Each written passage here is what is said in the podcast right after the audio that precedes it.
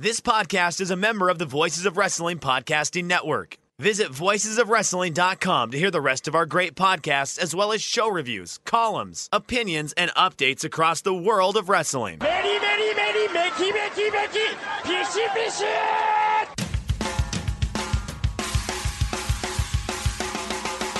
You are listening to the Flagship Podcast with your hosts, Joe Lanza. And then Shibata comes back with Chapin fucking. That's a tremendous conversation. And Rich Kraetsch. I live a horrible existence. So, all right, stop. AAA. Very hard on yourself just for never being on a boat. I mean, uh, well, I, you know, why don't I know anybody who owns a boat? What is up? Welcome back to the best wrestling podcast in the world, the flagship podcast. I, of course, am your problematic fave, the chaotic good Joe Lanza, taking you through a Thanksgiving week edition of the flagship podcast. I don't know if Rich is going to show up or not. He may, he may not. It doesn't matter. We're going to give you a show either way.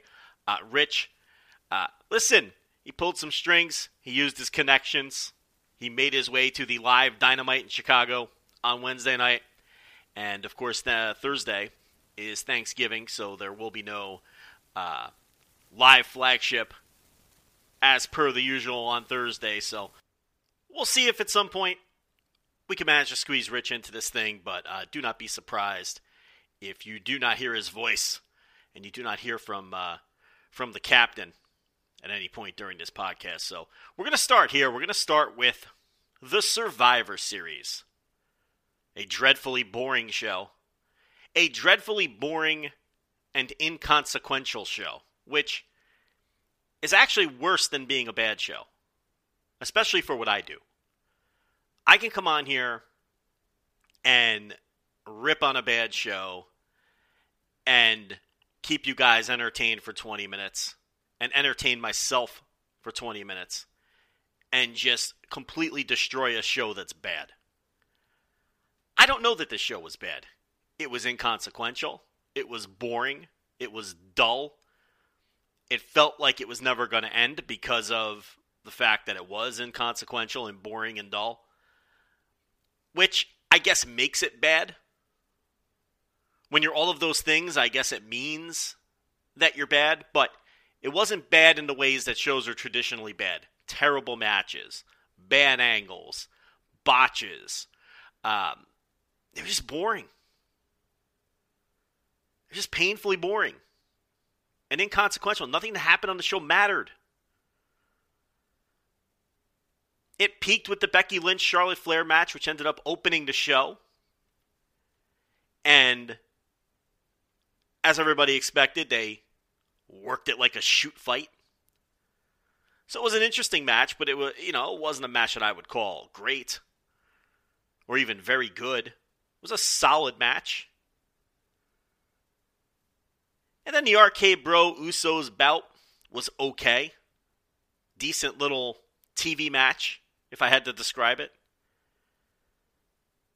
And then nothing else on the show was worth your time. Everything else was a complete waste of time. Ranging from horrendous, the 25 man battle royal, and the women's elimination tag, both just horrendous matches. The women's elimination tag, I think, is still happening. I don't think that match is ever going to end. And then the men's elimination tag, which was nothing special either. And in these elimination matches, there were a bunch of count out eliminations and assorted bullshit to protect all the stars. Which, in that case, if you don't want to beat anybody, then why are you booking them to begin with? A rant we've made plenty of times here. You, you know, you should never book yourself into a corner. But today's not the day for that. Today is the day for this. What I want to focus on, instead of going match by match, I'm not going to do that. What I want to focus on here is Biggie and how disappointing, frustrating, and annoying this show was from the standpoint of somebody who was really rooting for Big E to become a big star. Look, I've been on top of this from the moment he won the title. Go listen to the tape. Didn't like the cash in. Hated the follow up. Red flags all over the place. And I suspected right from the start they had no intention of truly making this man a star or attempting to make this man a star.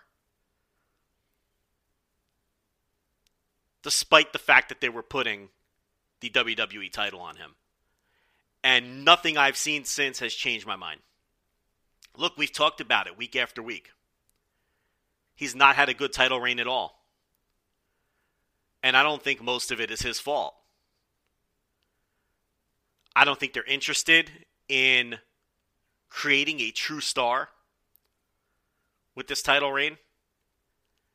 And I think some of it is seven, eight, nine years of being a mid card guy and a good portion of the fan base simply seeing him at a, at a certain level. And the booking not helping those fans overcome that to see him at another level.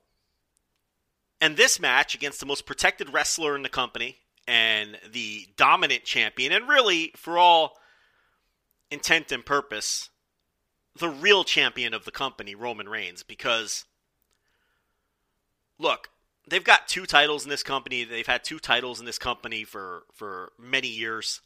And most of the time, we all know who the real champion is, right? I mean, there's times where you can make an argument or both champions are treated relatively equally.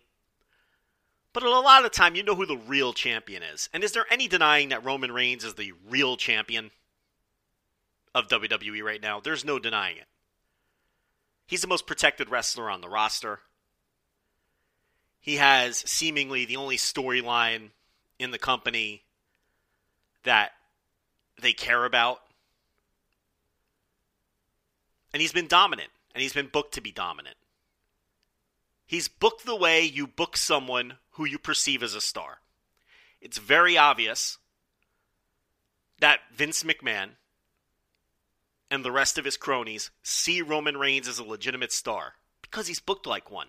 We talked about it last week with Bianca Belair and Biggie. The booking never lies. Okay? And Roman Reigns is booked like they believe he's a star.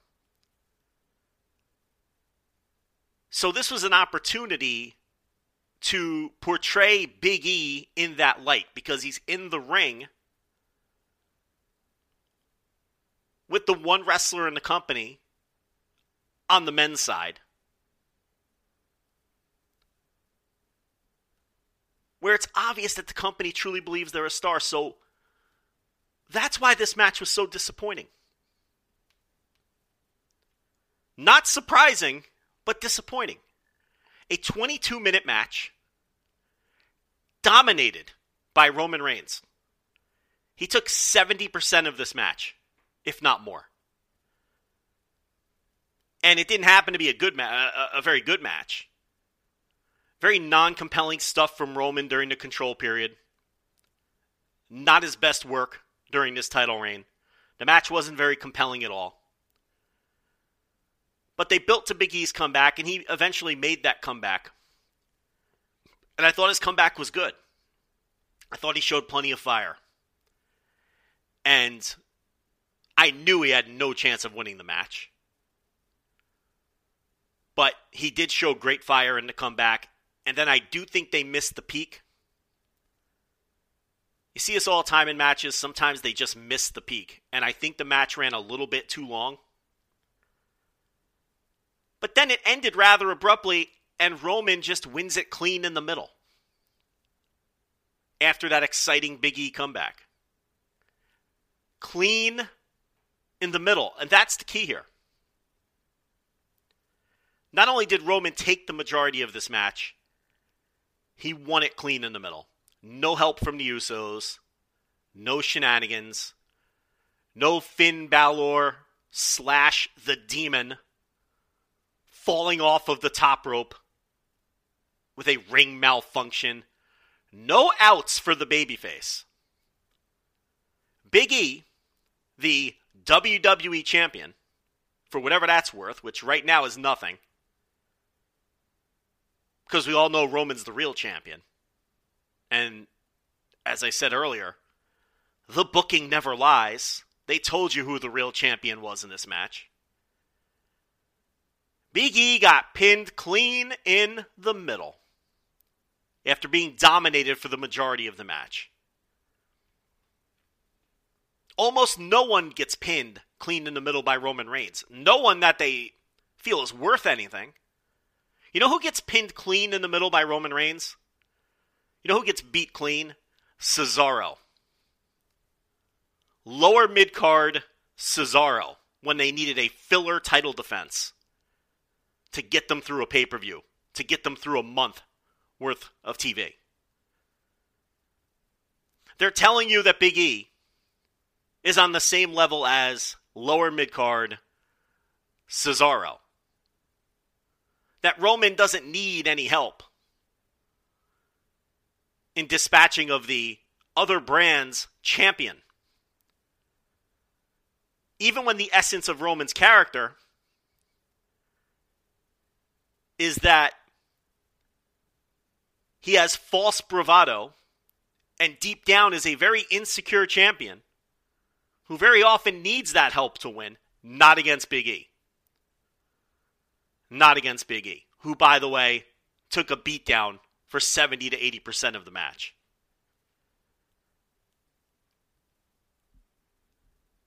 Disappointing, but not surprising.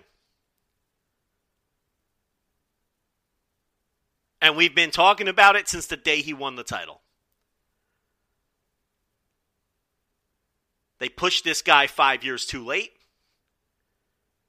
And now the push is shit. It isn't any good. And he's not connecting with audiences. Raw did 1.69 million viewers this week.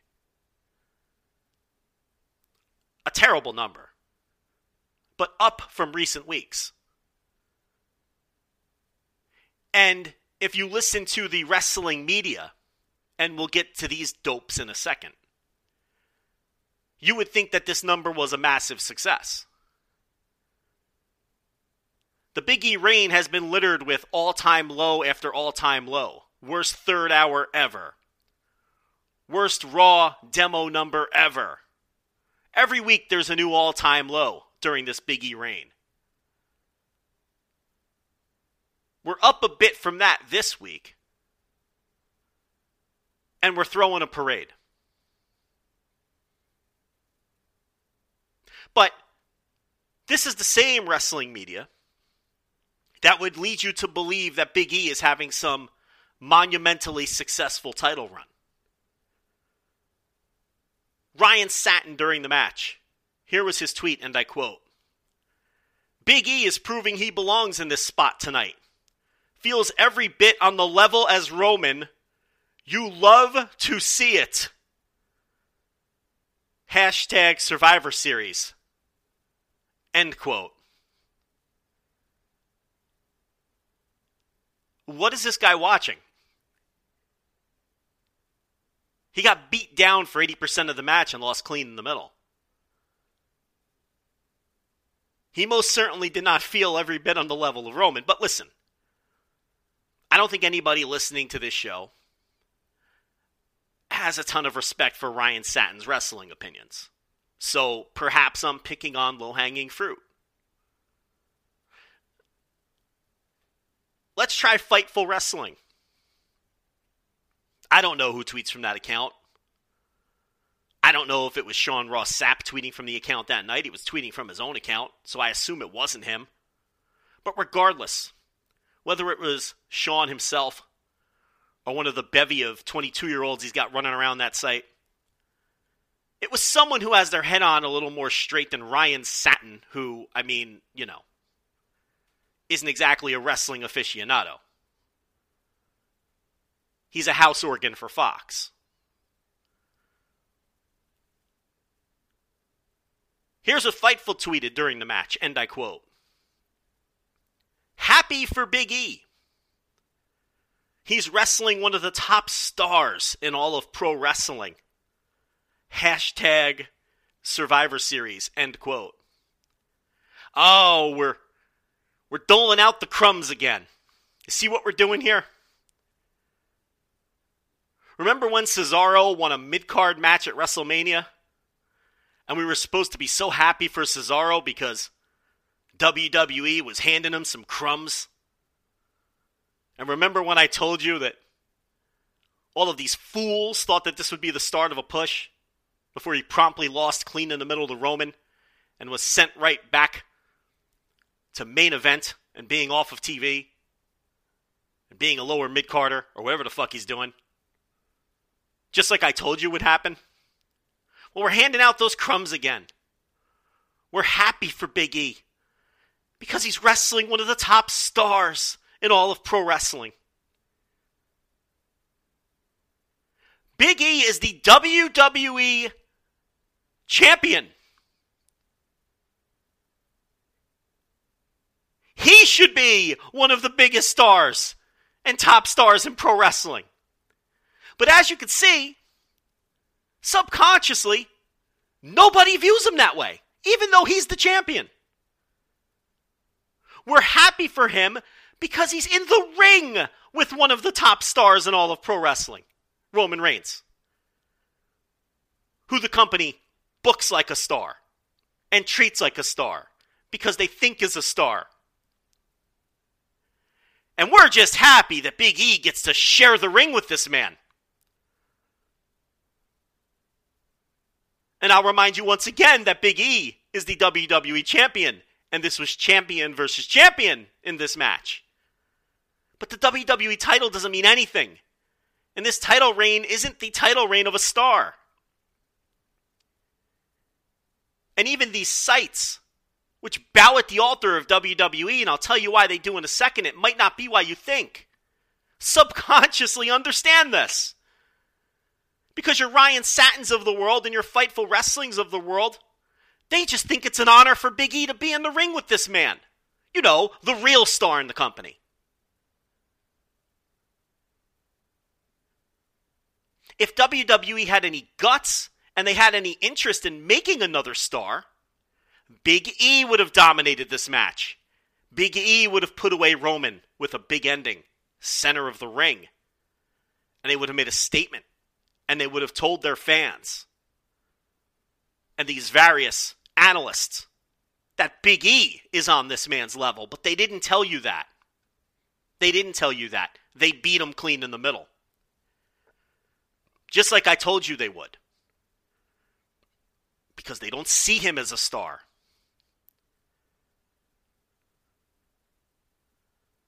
So why do these sites and these various pundits dutifully tweet things like this? Why do they do it? You're probably thinking, Joe, it's because they they suck at the teat of WWE. We all know this. I don't think that's why. Some of you might be thinking, well, it's for access. They want to make sure Big E comes on their podcast. They want to make sure Big E's not mad at them. I don't think that's it either.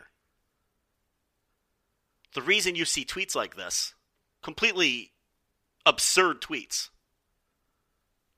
and I hate to just pick on Ryan Satin or Fightful, but they're major entities and they're big boys and they make money to do this and they can take it. Because it's not just them. But I don't believe the, the, the prime motivating factor is kissing WWE's ass or worrying about access. Now, don't get me wrong, a lot of these sites do get wrapped up in being nice to the promotions and doing their bidding. I'll give you an example and I'll get back to Big E. Last week, the king of the press releases, Court Bauer, put one out. And we here at Voices of Wrestling get the same press releases that everybody else gets. But we're not really a news site. And even if we were, we wouldn't regurgitate Court's bullshit that he sends out to everyone. In fact, we usually mock it in our Slack chat. Ah, Court sent out another one. But this one was especially egregious. It was MLW announcing their open door policy for free agents. Here's what they had in the release. It said, and I quote, recognizing an unprecedented free agency market. MLW will open its doors to all who think they have what it takes to be major league and take on MLW's greatest grapplers and champions. While the majority of MLW's roster features contracted competitors, a percentage of each card will now feature free agents, ensuring exciting and unpredictable matchups. End quote. Now, what is that saying? It's saying nothing. MLW has featured freelancers and free agents from day one. They don't have their entire roster under contract. They never did. It's always a series of free agents and freelancers coming and going, with a small percentage of the roster under contracted deals. Your Jacob Fatus, your Hammerstones. But this was a press release that was not sharing any new information.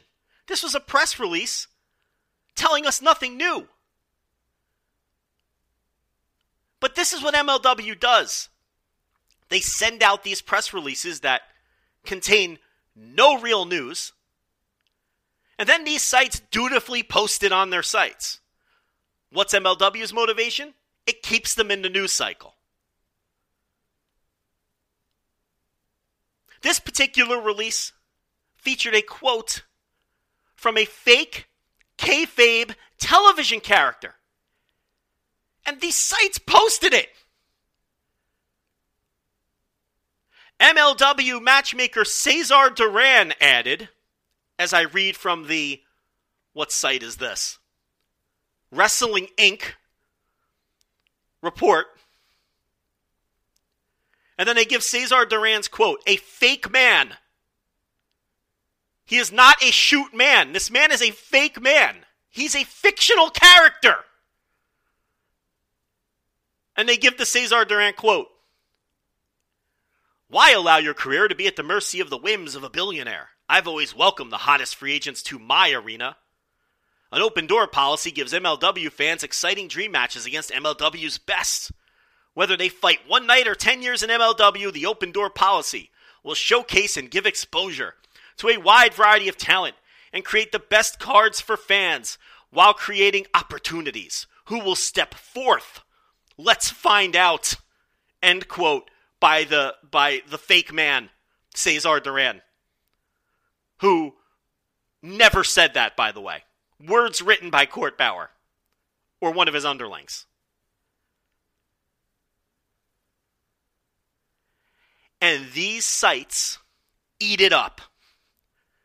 This is not news. This is a wrestling angle. This is something Alicia Atout should be reporting on MLW Fusion.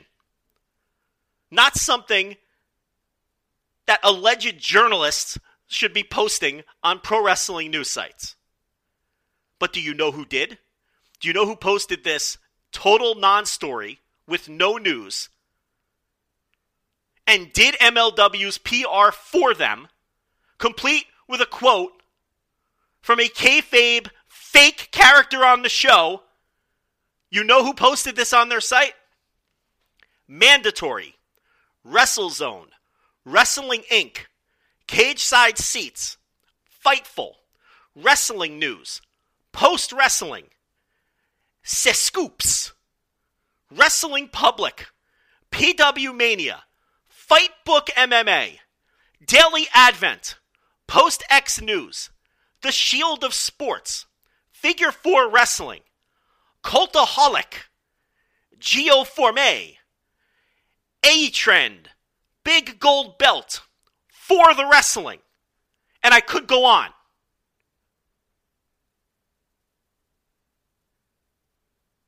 This is what we're dealing with. From sites you never heard of to news sites with a Z who admit to be click farms to the biggest boys in the industry. Post Wrestling, Fightful, Figure 4 Weekly. They all dutifully fall in line and post Court Bauer's phony PR for him. Total non story with quotes from a fake person.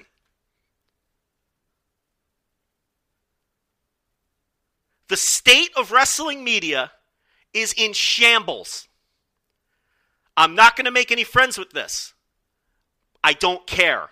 They all stink. All of them. And it's time that somebody said something. And it leads to shit like Big E is proving he belongs in this spot tonight. Feels every bit on the level of Roman. You love to see it. Hashtag Survivor Series.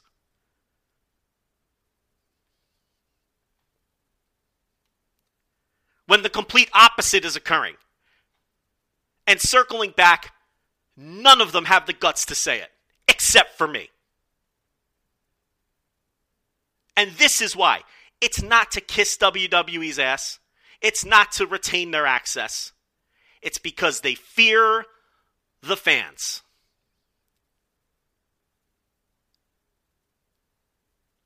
These sites do not want to run off the WWE fans because that's where the money is. You've heard Rich and I say it a million times. If we were in this to make the most money possible, we would put out tweets like this one Happy for Big E. He's wrestling one of the top stars in all of pro wrestling. Hashtag Survivor Series. All while understanding that they weren't really pushing the man. Because that's where the money is.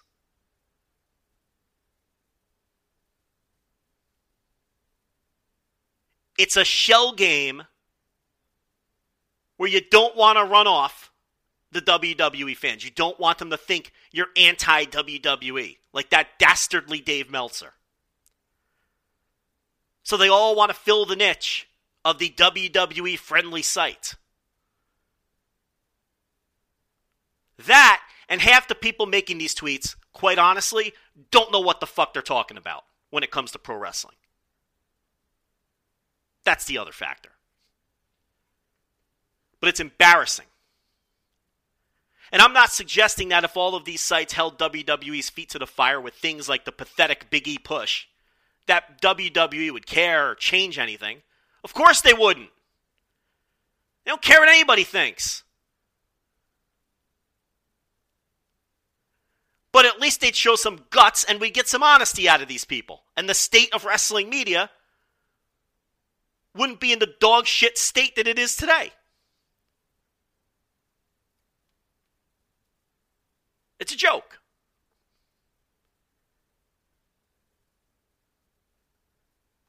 I feel like I'm the only one telling the truth about this Big E push. And it's only because I've wanted this guy pushed for the last half decade. So it's frustrating and it's annoying. If this was the Miz, I wouldn't care. But they're blowing it with this guy because they don't care and it's frustrating.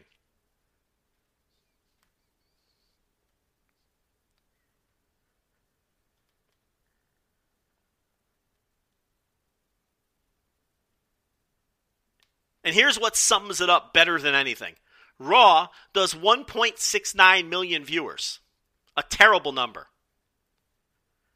But they're up from the horrendous numbers that they've been doing during this failure of a Big E title reign, which is not capturing the attention of wrestling fans, despite what you read on Twitter. If you only followed wrestling on Twitter, you would think that Big E is the second coming of Stone Cold Steve Austin nary a bad word about this title reign. Why? Everybody likes Big E, myself included. And nobody wants to tell the truth about this pathetic title reign because they don't want to run off the people that like Big E.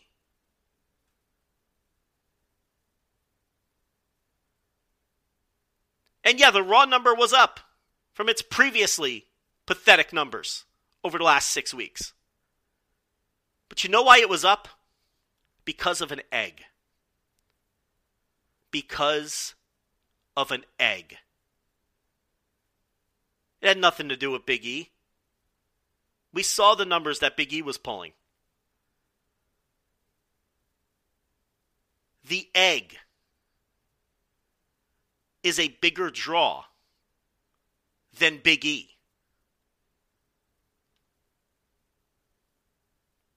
And isn't that the perfect summary for everything I've said?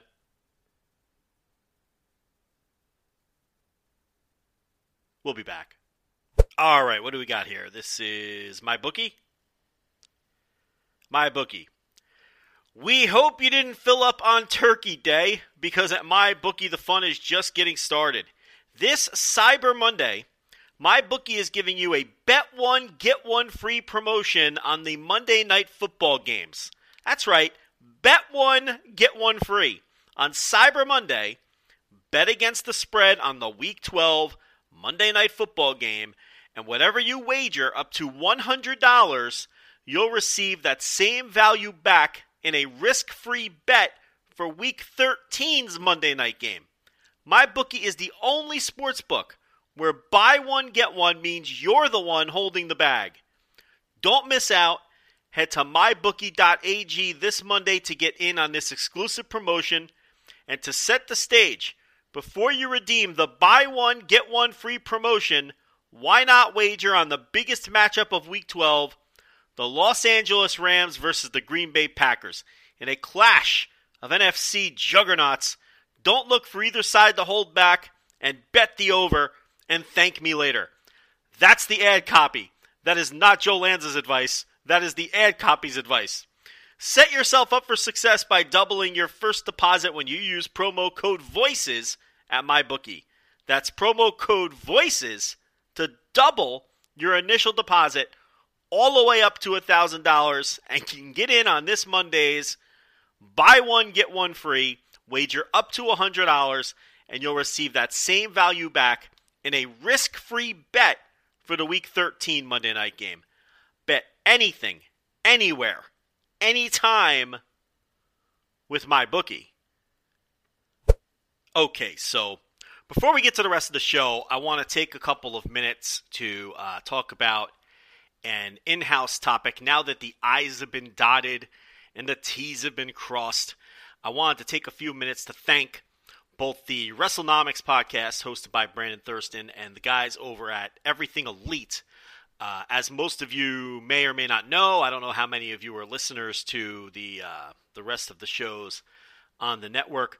Both of those shows have moved on from the Voices of Wrestling podcast network, and we'll start with WrestleNomics, which, of course, started many years ago. The original host of WrestleNomics Radio was uh, Chris Harrington, who is now a vice president with All Elite Wrestling uh, known as Mookie Ghana, known as Mook, known as Mookie. He was the original host of that show.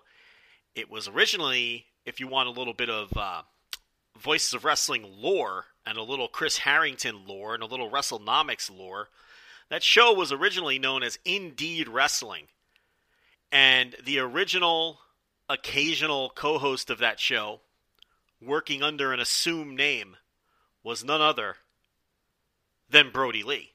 So there is a connection between the Exalted One and the WrestleNomics show that lives on today, going all the way back to the earliest days of that show, predating the Voice of Wrestling Podcast Network when it was known as Indeed Wrestling. So the show was renamed WrestleNomics, and Chris brought it over to our network many years ago, and eventually brought on Brandon Thurston Howard as the co host. Chris moved on, took the job with AEW. Believe it or not, a vice president position with All Elite Wrestling pays better than the uh, WrestleNomics uh, podcast on the Voice Wrestling Podcast Network. I know it might be hard to believe. So uh, Chris took that job. With the show continuing on with Brandon, who I think has just done a tremendous job with the show. It was a unique concept to begin with and Chris Harrington did a great job, and Chris and Brandon did a great job, and it's really still the only podcast of its kind that covers the business side of wrestling. And Brandon has really taken it to a whole new level. Now he still brings Chris on occasionally. Chris is, um, I wouldn't call him an occasional co-host, but I would call him a an occasional guest. But uh, for my money, Brandon Thurston is uh, the most prolific and best business analyst in the entire pro wrestling space. I know I just spent an entire segment basically shitting on wrestling media, but uh, there are some good ones out there, and I think Brandon is the best at what he does. I think he has surpassed, or at least at minimum, equaled Dave Meltzer in that particular niche because Dave's attention is on a million different things, whereas Brandon just hyper focuses on the business side. And it's been a lot of fun as a friend and a fan of Brandon's to watch that show grow and evolve. And um, his new co host, Chris Gullo, I think they have uh, very good chemistry. And Brandon has really taken it to another level. Um, he, I consider him a friend. He, um, a supporter of his Patreon. I think everybody should be. For five dollars a month, you just get incredible uh, business information uh, when it comes to television ratings and and things like that. But uh, as far as the podcast goes, both of these podcast moves, uh, neither of these were were snap decisions. They were both uh, took some time to to develop. We knew both shows were leaving well in advance. And in the case of WrestleNomics, Brandon really wants to grow this thing, and he felt that being on our podcast network, he sort of uh, topped out his growth and picked up all the listeners he was going to pick up on our network. So he felt like uh, finding another podcast feed would give him an opportunity to pick up some new listeners and expose his show to a different kind of audience. And uh, he felt that the post wrestling podcast feed would be his best opportunity to do that, both in terms of the size of of their site and the fit, and, and it being a good fit for his show. And we agreed. You know, as soon as he said he wanted to move the post, and that uh, and listen, post they didn't come snipe our show. There was no back alley shenanigans here. Uh, this was Brandon wanting to uh, move his show to another podcast feed, and Post being the choice, and John and Wai being open to that. in fact, uh, we collectively, the five of us, Rich and I, along with Brandon, John, and Wai, uh, figured out the best time for the show to move over. Uh, we suggested a time that we thought worked best for everybody, and they agreed. So uh, there was nothing contentious here. There's nothing contentious with either of these shows leaving. Definitely not this one. I mean, Brandon still pops into our Discord. Brandon's still a part of our our, our Voice of Wrestling Slack chat. I mean, you know, so um, you know, there's there's nothing contentious here. He's just trying to grow.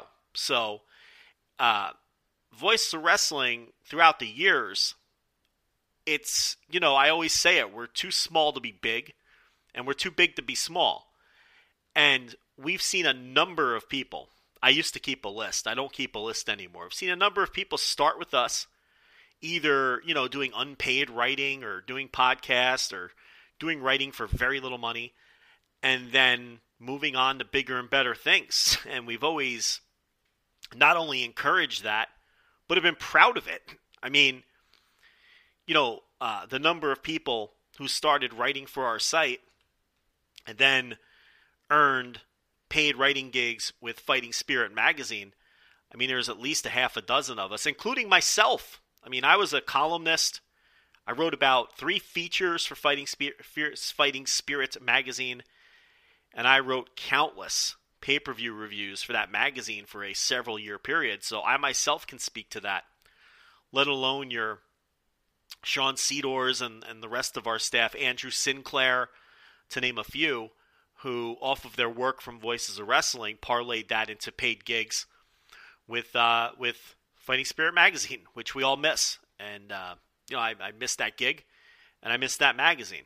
And then you have people like Brian Rose, who uh, moved on to a to a paying gig with uh, Figure Four Weekly, and is still there today. The aforementioned Chris Harrington is now a vice president for the second biggest wrestling promotion in the United States. Uh, he's not the only person from our staff who has earned a job with a Major League Wrestling promotion. Of course, there's Garrett Kidney with his on again, off again status, uh, running Impact's social media and Twitter feed. So uh, we've always sort of been proud to be a stepping stone for people to break in, and we're big enough to get you some exposure, maybe make a couple of bucks if you're doing a podcast, and then hopefully catch the attention of something a little bigger and continue to grow and, and make some more money off of this. And, and Brandon wants to grow. And I can't disagree with him that the post wrestling feed, the post podcast feed, rather, probably presents him an opportunity to pick up some new listeners that may not even know his show existed. And I think that the post audience is probably the best audience out there in terms of wrestling sites, in terms of a, a fit for the type of fans that might want to listen to his show. So nothing has changed other than WrestleNomics has switched podcast feeds. You know, so Brandon's still a part of our Slack, and I still consider him a friend, obviously. That wasn't going to change uh, due to him wanting to put his podcast on a different podcast feed. Um, all of his work is still appearing on his independent site. So uh, hopefully, this move is good for Brandon and it's good for WrestleNomics. We're proud that WrestleNomics got its start on our podcast network and has grown to what it is. He has a successful Patreon now. And again, this is not me blowing smoke. I think he's the best at what he does. And um, it sounds silly because I, I don't feel like he's gone anywhere or or anything like that, but I wish him the best because I, I, I hope this works for him. And I hope that his show does grow. And I hope that you know, like a lot of us in this, he he no longer has to go to that that shoot job and he can do this full time because he puts in the kind of work and he and his output is such that uh, I think he deserves to make a living uh, based on what he's doing. So uh, we say goodbye to WrestleNomics from our podcast feed. If you're wondering where it's been, well, that's the answer. So it's not on our uh, Voice Wrestling podcast feed anymore. But if you were listening to the show on the Independent, see, we have all of the shows appear on our podcast feed, and then all the shows also, we give all the shows their own feed as well. So for those of you that were always listening to WrestleNomics on the WrestleNomics feed, nothing really changed for you because we don't claim any ownership to these shows or the work that people put out. Um, we don't sign anybody to contracts. So when Brandon and the Everything Elite guys both expressed interest in moving on. Yeah, you know, there's there's no debates to be had. There's no arguments. We give them their feed, and their podcast feed is now their own to do whatever they wish with it.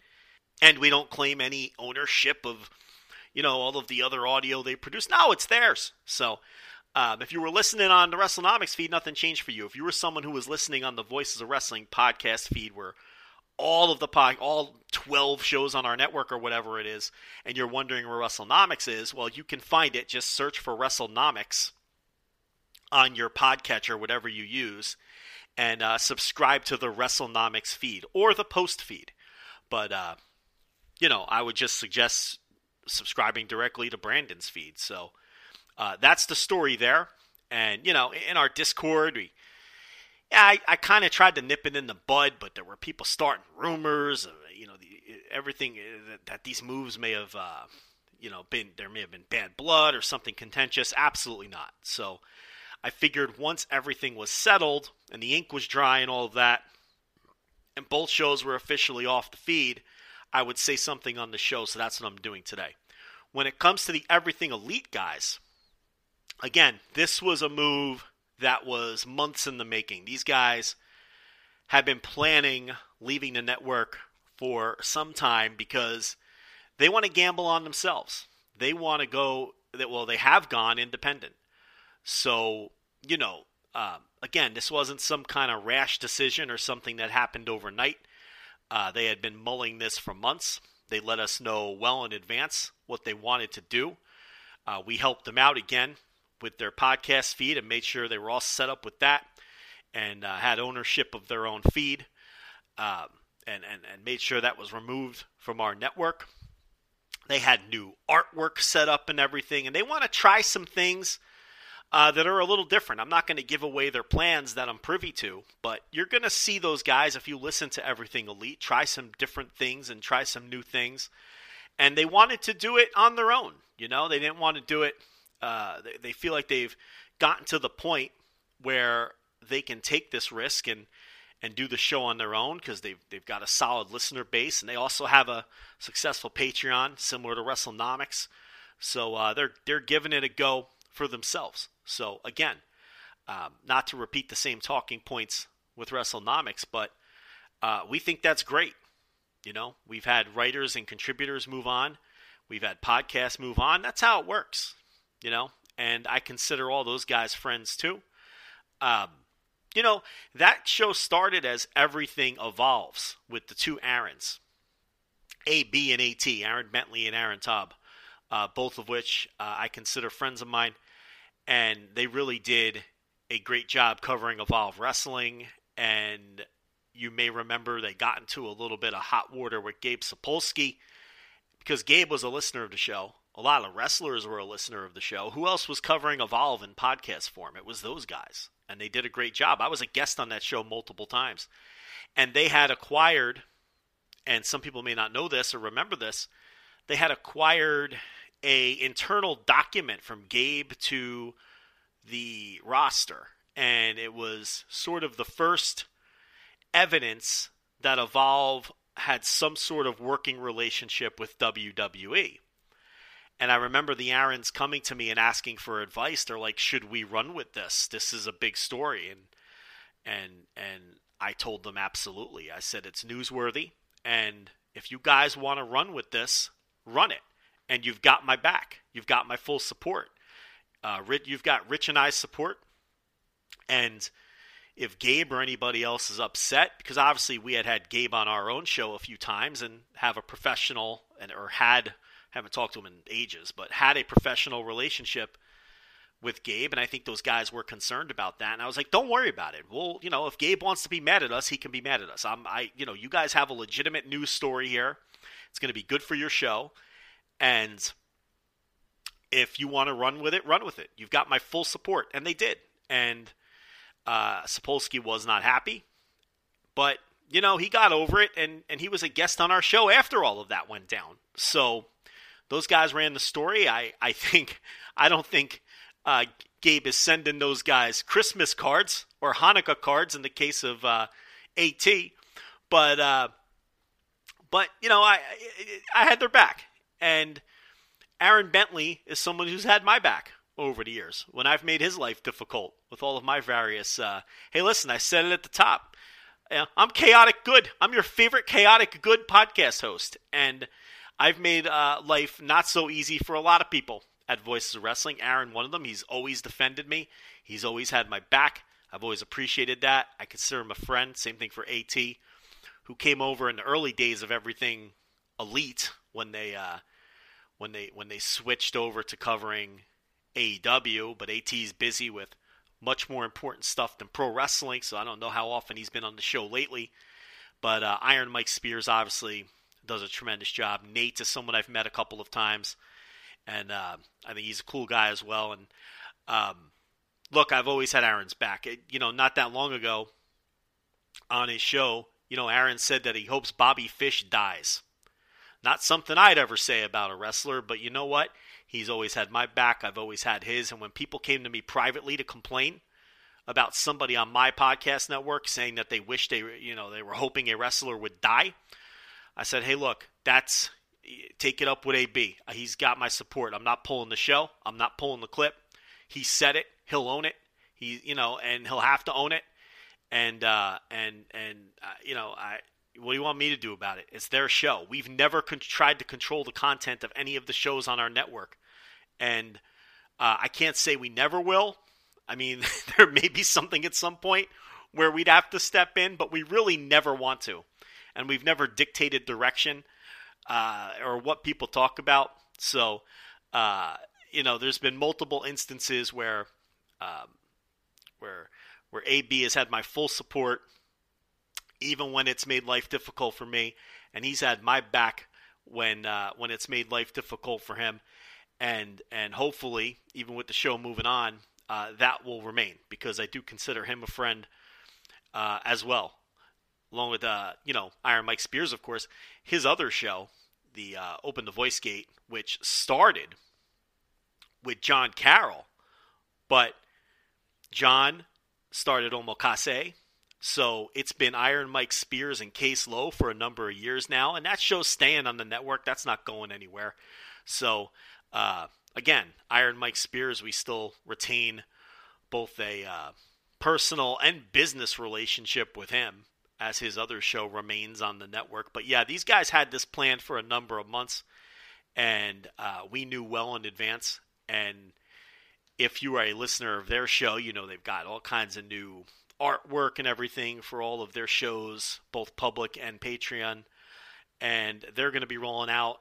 I, I've heard some of their plans for some of the things they want to start doing, and it sounds like exciting stuff. So, again, no bad blood whatsoever on our end, on Rich and I's end. And um, I have no reason to believe that there's any bad blood on their end either, just to clarify. Um, anything from that standpoint because I, you know, a few people said some stupid things on the Discord and trying to drum up some controversy. There is none. I mean, there's none. This is how these things work. I mean, you know, some these shows grow, and look, we provide a great outlet because we have an established podcast feed that's a decade old. And if you've got a good show, and we've been pitched dozens of shows over the years, and we reject most of them. But the shows we take on, they need to be unique. Number one, we don't want 19 shows reviewing Raw, okay? They got to be unique. And you've got to be either a proven player in the podcast game or somebody who we feel like is going to be able to prove themselves.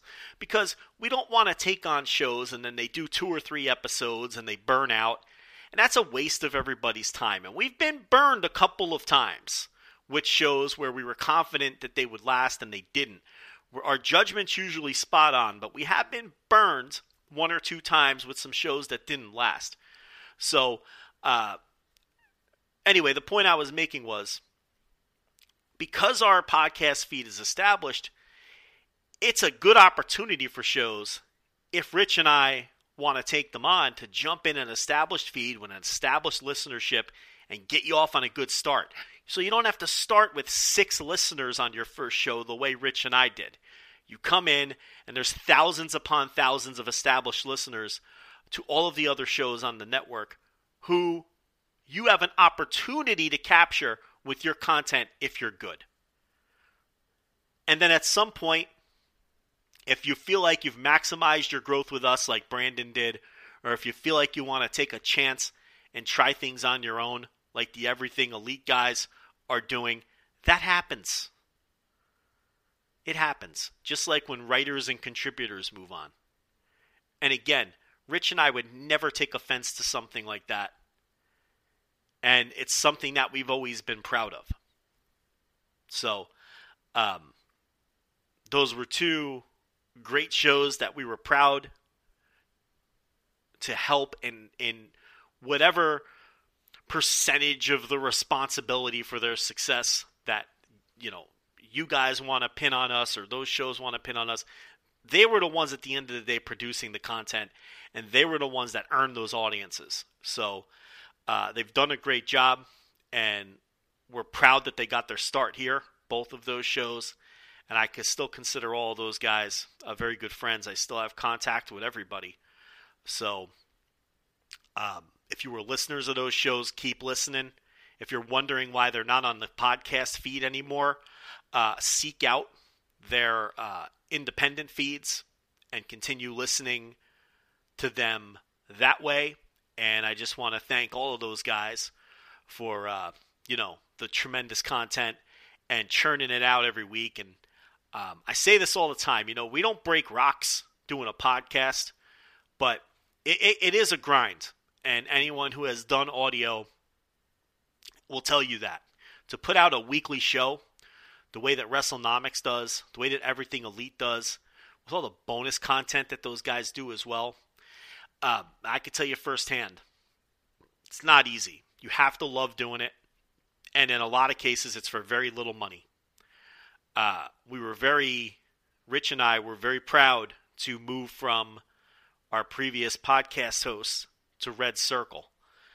And that's because our previous podcast host, Audio Boom, they weren't selling ads for any of the shows other than the flagship and Shake Them Ropes. And we didn't think that was right. Everybody was working hard, producing weekly content, and delivering numbers, delivering listeners. And Audio Boom just wasn't putting in the effort. Now, we could have stayed with Audio Boom and we would have been just fine. We were getting ads. Okay? But we wanted everybody to get a taste. And we wanted to take care of all of our shows.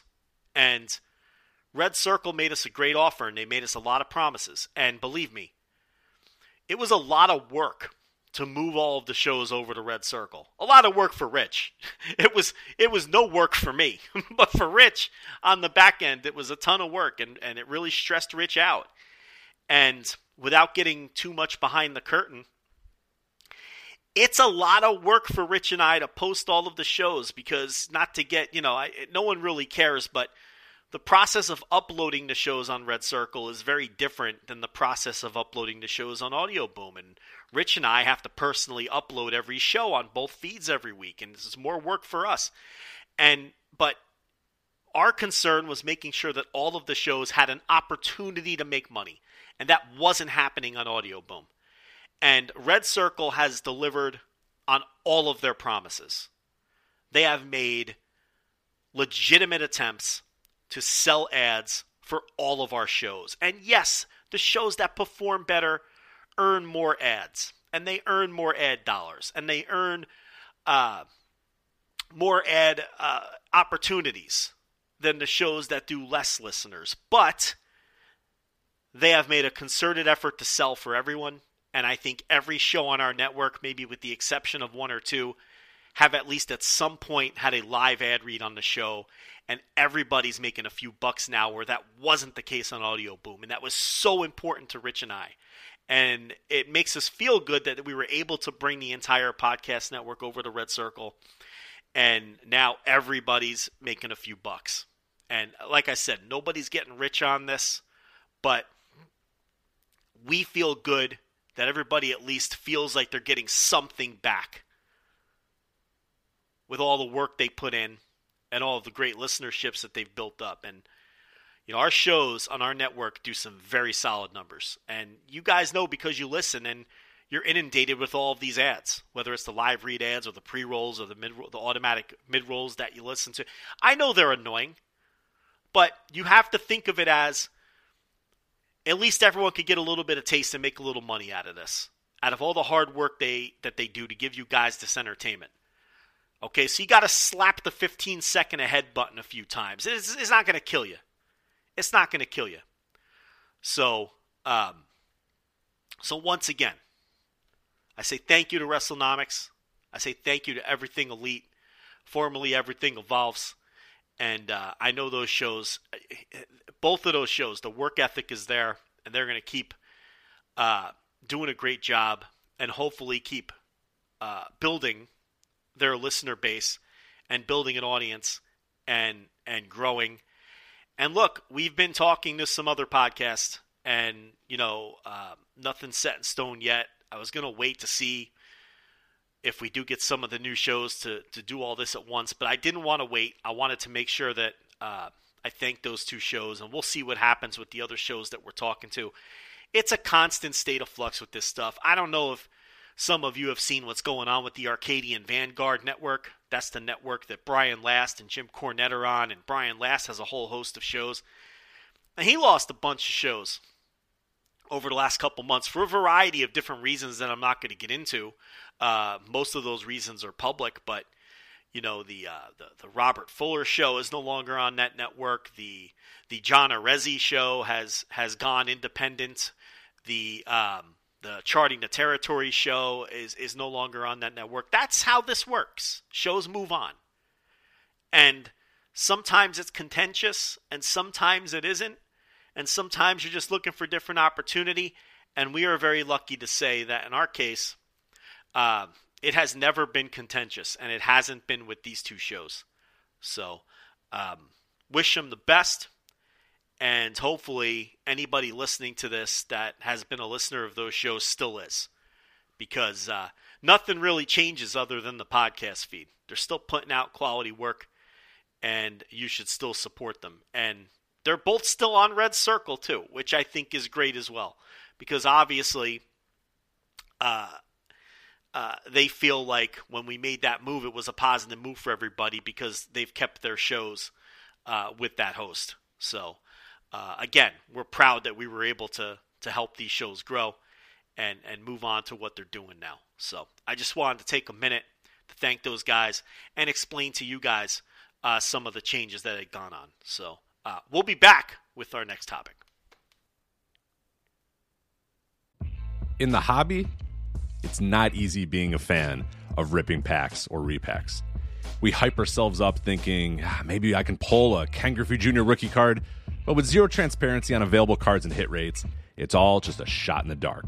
Until now. Introducing slab packs from arenaclub.com, the only repack that provides real value, a complete view of all possible cards, and clear hit rates for each one. Now, when I buy slab packs at Arena Club, it finally feels like I know what I'm getting. I was able to open an Arena Club slab pack, and and I'll be honest, it was a lot better than what you normally do. Say you go to a card show and there's a random innocuous brown bag of cards, and yeah, you can open it and look, it's going to be junk. You're you, you know what I mean? Like you know what you're probably going to get in those. Maybe you find that fun. And sometimes I do. Sometimes I like just opening up cards and saying, "Ah, hey, look at some random cards, or whatever." But if you're really in this game to to find value and find particular cards, it sucks to have to buy these mystery packs, and it ends up being, you know, almost nothing, you know, nothing of value. Not with Arena Club. You can display again of all available cards, hit rates, grading, so you know that when you're opening up the slab pack, you are going to get something valuable. You are getting something good. And Arena Club, in addition to having those great slab packs we just talked about, is also a marketplace for card collecting, buying, trading, selling, displaying, all that sort of stuff. But those Arena Club slab packs, man, they are revolutionizing the repack game with transparency. After your pulls are revealed, they'll immediately be placed in your vault for safekeeping or trading and selling, and you can have them officially graded by Arena Club as well. So again, uh, setting these things off, it's going to be officially graded by Arena Club, and the Arena Club grading process is accurate, fast, and transparent with full grade rationale provided and explanation of how your card was scored. So whether you're buying, selling, trading, or displaying Arena Club is the card collecting platform that you have to check out. So right now, got a special offer here for Voices of Wrestling Network listeners. You can get 10% off of your first purchase by going to arenaclub.com slash VOWnet. Again, that's arenaclub.com slash VOWnet. Now, that's a crazy offer. That's 10% off a $400 slab pack. $40 off right there. 10% off your first purchase. No matter what that purchase is, 10% off. Again, that's arenaclub.com slash VOWnet, arenaclub.com slash VOWnet for 10% off your first purchase on Arena Club. And we thank them for sponsoring the Voices of Wrestling Podcast Network.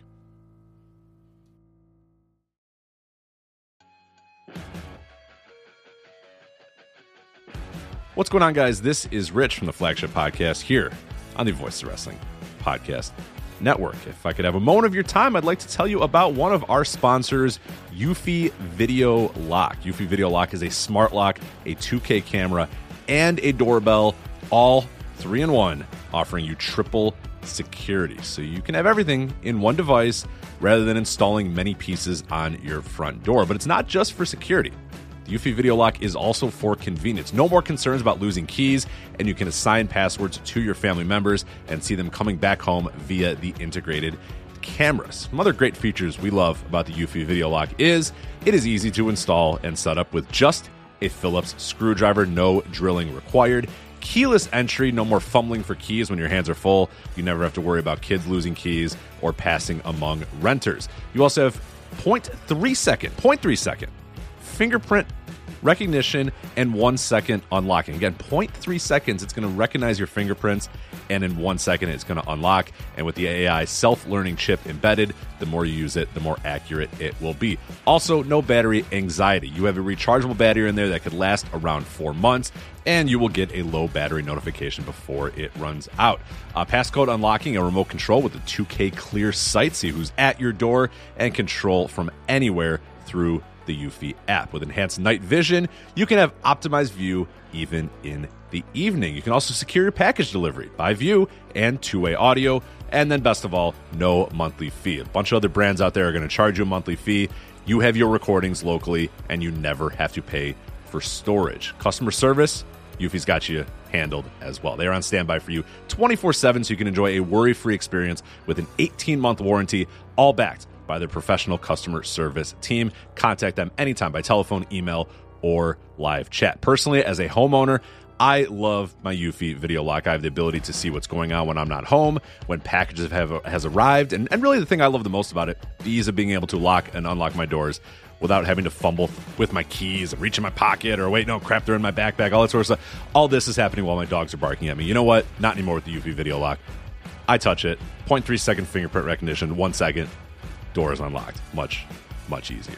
So if you want to jump on board with Eufy Video Lock, search Eufy Video Lock. That is E U F Y Video Lock. Again, that's Eufy Video Lock, E U F Y Video Lock, or visit eufyofficial.com slash video lock to see how you can gain complete control of your door.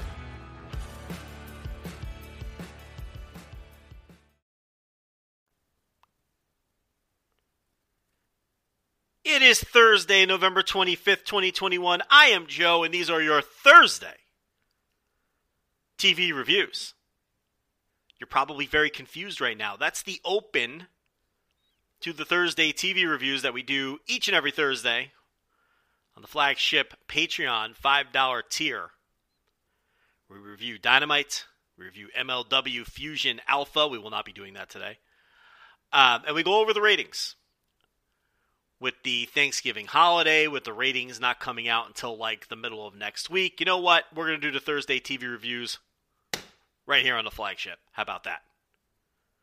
How about that? So, if you like what you hear, if you want to get top ace ratings analysis each and every week, if you want those MLW Fusion Alpha reviews in addition to Dynamite, then you might consider subscribing to the Voices of Wrestling Patreon $5 tier, Thursday TV reviews every single week. Uh, many people say that it is their favorite piece of audio behind the paywall. And uh, you're going to get a little taste, as 2.0 like to say, Matt Martel, or whatever he calls himself now. You're going to get a little taste of the Thursday TV reviews for free on this week's flagship, thanks to the uh, wackiness of the Thanksgiving holiday. So let's do it. We don't have any ratings to talk about, so we could jump right into the show, right into Dynamite. And we open up with CM Punk coming down to the ring for his match against QT Marshall. He is interrupted by MJF's music. And what happened from here ran 21 minutes long and may have been the best promo segment in the history of televised wrestling. I thought this was fucking incredible. Two of the best to ever do it. Just destroying each other on the microphone. The Chicago crowd in the palms of their hands. And I believe this is going to go down as one of the most memorable and legendary moments in the history of Dynamite when it's all said and done. I mean, you're not going to forget this. I mean, this was great. And normally I'm not a fan of starting the show with the the old 20 minute promo, but when it's this good and it's two people this good and they deliver the way that this did, there's an exception for everything. And then when you take into account that they immediately followed this with the CM Punk QT Marshall match, which went exceedingly long and was not a great match by any means and ran through a commercial break. The idea here was very clear. And that idea was to keep CM Punk on camera for 40 minutes. It's the day before Thanksgiving. They have never done a good rating on the day before Thanksgiving. They're paying CM Punk a fortune. And they were going to get their money's worth tonight. And they immediately opened the show with Cult of Personality. And he was on screen for 38 total minutes. The first 38 minutes of this show. And that was by design. Because they wanted to capture viewers right from the jump. And they wanted to keep them through the first two quarter hours and into the third and CM Punk is their, their most re, uh, reliable ratings draw. No matter what a lot of these goofs will tell you, these these goofballs in the wrestling media who who can't analyze ratings to save their lives, CM Punk is their most reliable ratings draw, and he's still a draw every time he hits the screen. So um, that was clearly the idea behind all of this, and I think that's why the QT Marshall match ran as long as it did. Uh, not that I enjoy, not that I enjoyed it. Believe me, it wasn't a very good match. But uh, they were going to milk CM Punk for all it was worth here to try to salvage this number. And I saw Dave Meltzer talking about this earlier in the night, but they never do a good rating on this. But they always do a big DVR number for this show. So uh, that tells you that their audience uh, goes out the day before Thanksgiving. So, um, a lot of CM Punk, though, to open the show. Look, I can't do this segment any justice. I mean, I could give you the highlights, but this is go out of your way to see stuff to open this show. And now CM Punk versus MJF, which, you know, was a program that I think people wanted to see uh, ever since CM Punk came into the company. It now feels like a super hot match. And I don't know. I think if on that first uh, show that airs on TBS, if you go with Hangman Page versus Bryan Danielson, and you go with CM Punk versus MJF, I think you're going to pop a monster number. Now, I don't know if that's the plan. It may not be the plan. They might try to stretch one or even both of those matches out until the next pay per view. I don't I think that's a mistake. You could get one of them on the uh, Battle of the Belt deal that they're doing in January as well. You can get one or both of those matches potentially if they want to pop a big number for that. I would put both of these matches on free TV. You know, when it comes to CM Punk, they have burned off exactly one money match, and that's Darby Allin. when it comes to the American Dragon Bryan Danielson, they have burned off exactly one money match, and that was the Kenny Omega match. Tony Khan, if nothing else, is patient, possibly to a fault, when it comes to the pacing of his feuds and the pacing of his big matches. CM Punk and Bryan Danielson have all of their money matches still in front of them. And these are two of them. MJF versus CM Punk is going to be a big money match. And obviously, Bryan Danielson challenging Hangman Page for the title. And I don't think it's a mistake to put them on TV. I don't. We all know television is the biggest driver of revenue now. And I think that AEW has done a really good job uh, with the balance of putting some of their big matches on television but preserving most of their big matches for pay per view. But you still have to give away some of those big matches on television to keep those ratings up, to secure that bag on the next television deal.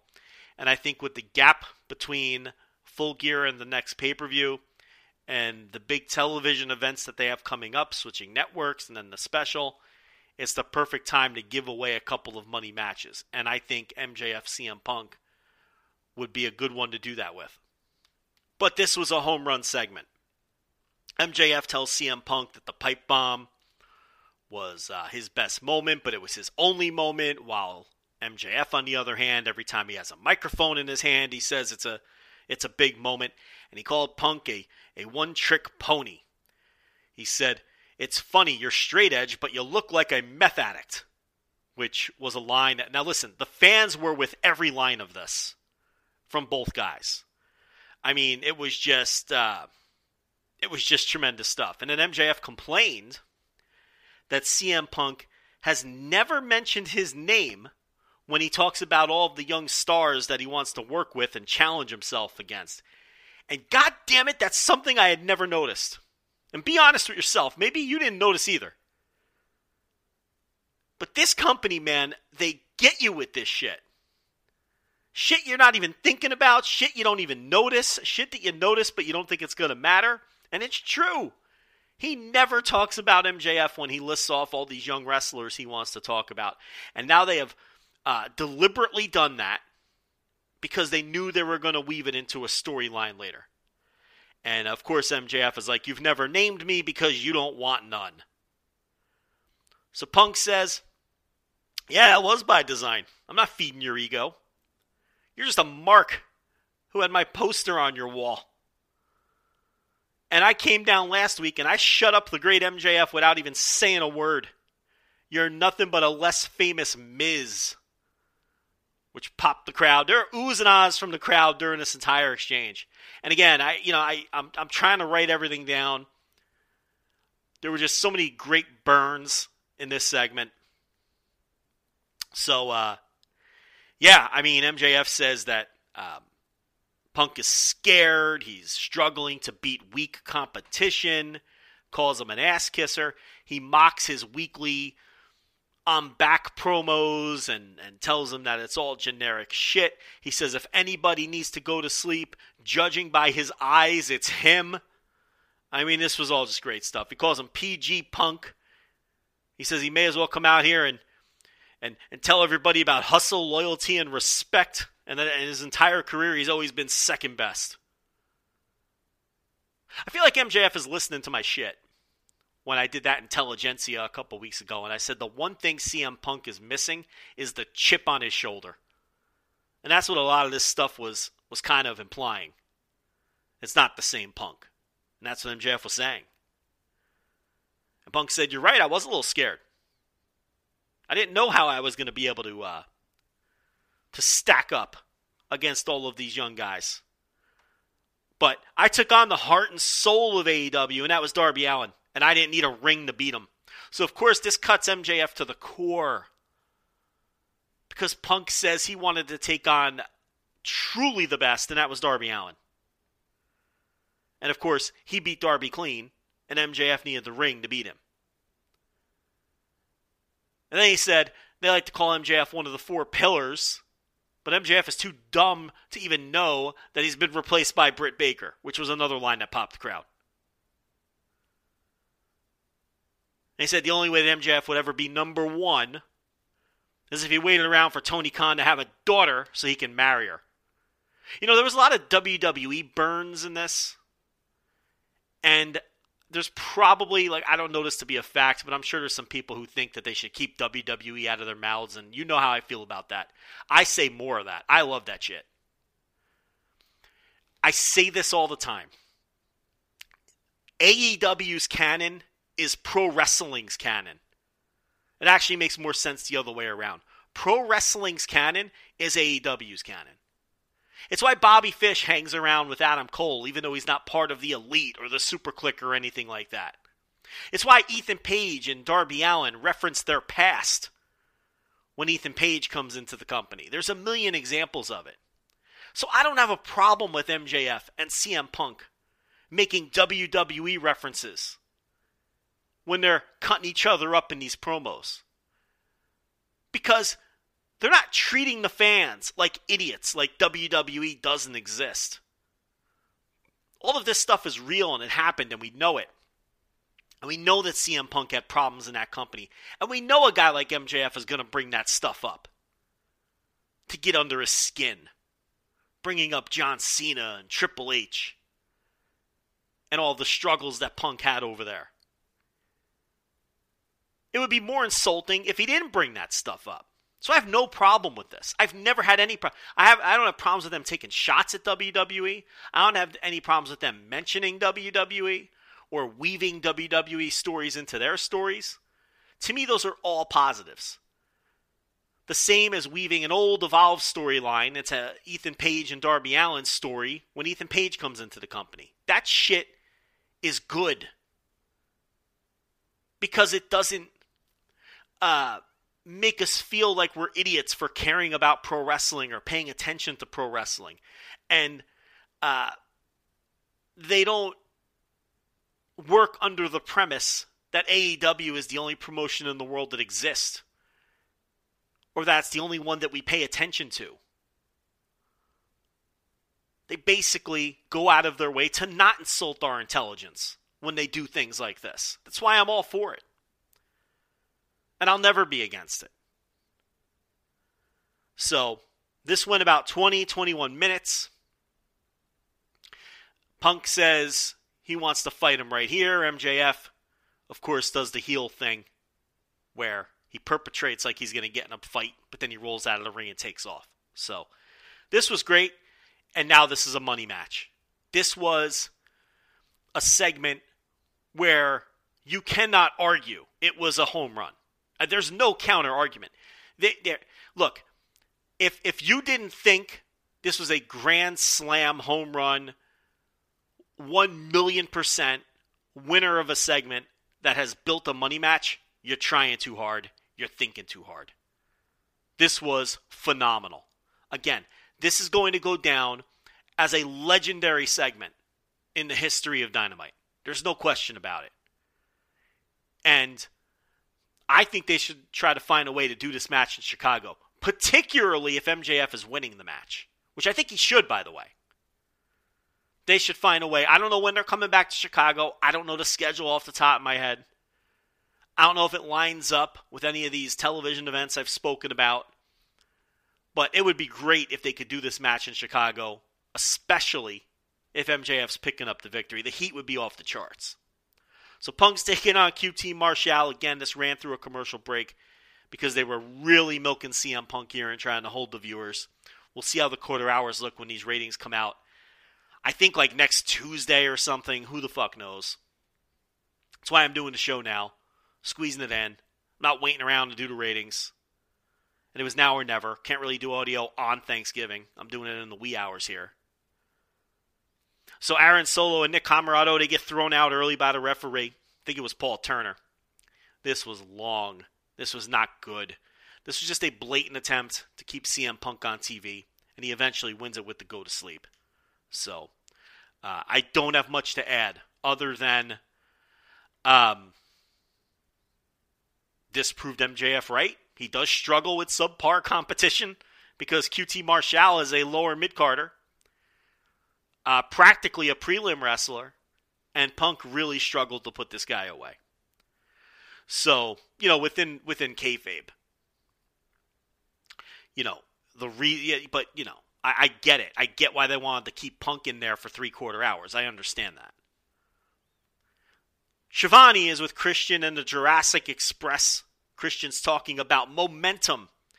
And he says his two pals are now the number one contenders for the tag team titles. They came up short last time they were number one contenders, but Christian says he's going to make sure that they win these titles this time. That raised my eyebrow a little bit. What does that mean? Is he going to help them cheat? Are we finally going to plant the seeds for this Christian heel turn that I think we all assume is coming at some point? We'll have to see. Eddie Kingston is in catering, enjoying a slice of pie so he's about to comment on Daniel Garcia when Garcia and 2.0 actually enter the room, and they're trying to uh, gas him up, and and uh, they're talking some bullshit, and Kingston's not really buying any of it. But then uh, one of the members of 2.0 throw hot coffee in his face, and we get the big pull apart. So uh, that Kingston Garcia match is coming up.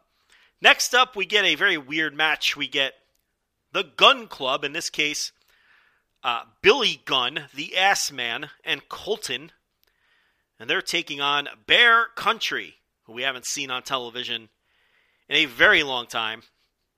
This match ends when Austin Gunn gets involved, grabs the leg of one of Bear Country behind the referee's back.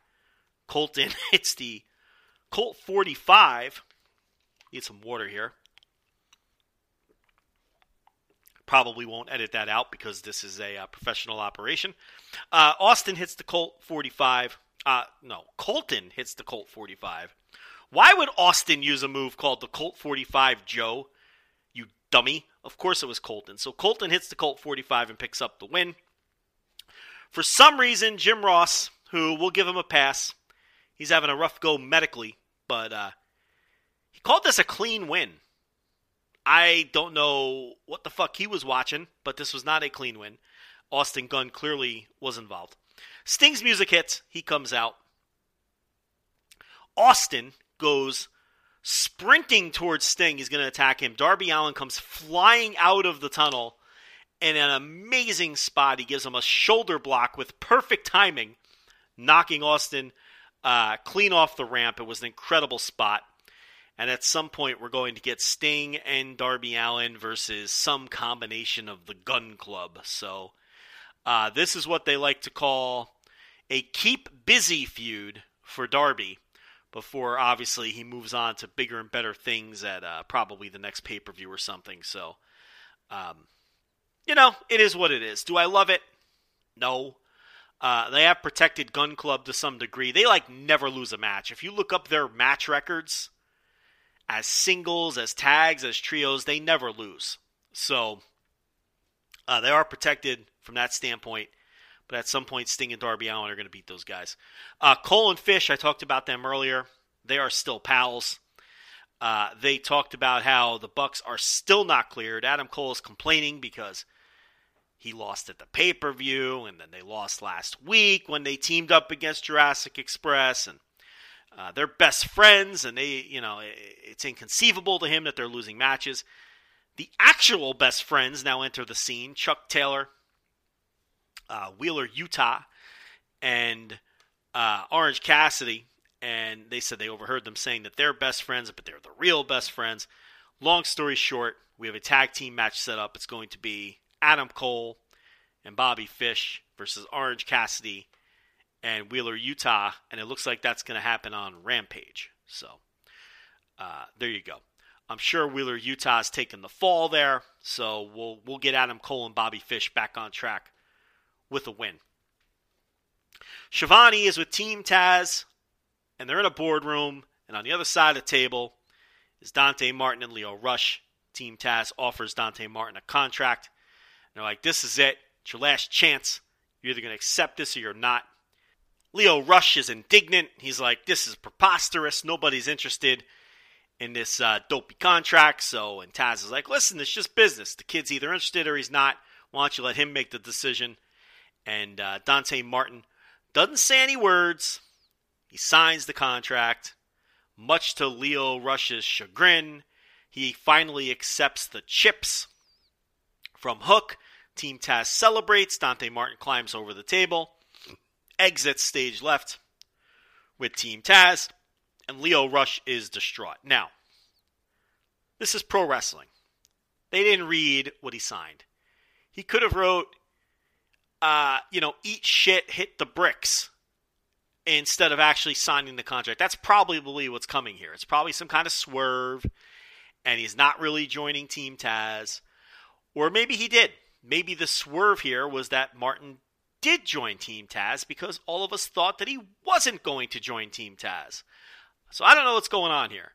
I'm still not writing off my scenario that I pitched last week that this is actually a Lex Luger Tatanka situation and Lio Rush is the one that ultimately joins Team Taz at the end of all of this. So uh, we'll have to see.